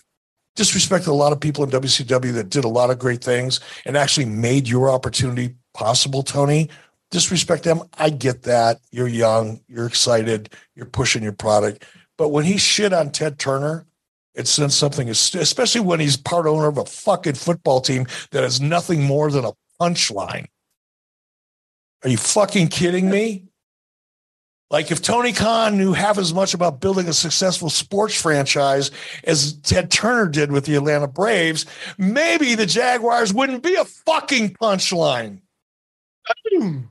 Bam, I'm done. That's it. I cannot end a show any better than that. That is the perfect way. That's why we love you, Mr. B. Outspoken, honest. It's why everybody wants to know your feedback on their questions. Thanks, everybody, for sending the questions. And thank you, Eric, for spending this time with us and answering every single one of those. We appreciate it, brother. Casio, brother, thank you for stepping in for the big man who's down in Cancun on a beach. Hmm, I don't know. Sipping margaritas. Come on. Know. Bring it home, big man. I don't know. I don't know why, Eric, but just know this: next week, your show when he's back. Hmm. The impact of Lucha Libre from WCW, how Lucha Libre became mainstream after WCW really began pushing the product, movies, TV shows, and more. That's a great idea. Somebody should look into that. Let's let's dig in. Thank you for listening, subscribing, commenting, interact with us. 83 weeks. I'm Casio for Eric Bischoff. Thanks everybody for checking us out. Feed those chickens and say hi to Judy for me. See you, man. See you, buddy. John brings his skewed sense of humor. Jeff brings tips to cut strokes off your next round. Together, it's those weekend golf guys. They'll pay a lot of money to PXG and Titleist and Callaway and on and on and on, right? How many yards do you think you're going to pick up with that extra driver? I think I can get an extra 5 to 10. What if I give you 15 to 20? you pay me more. Jeff Smith right? teaches on the sliding scale. those weekend golf guys, the podcast, part of the Bleav Network. Just search B L E A V on YouTube or wherever you listen.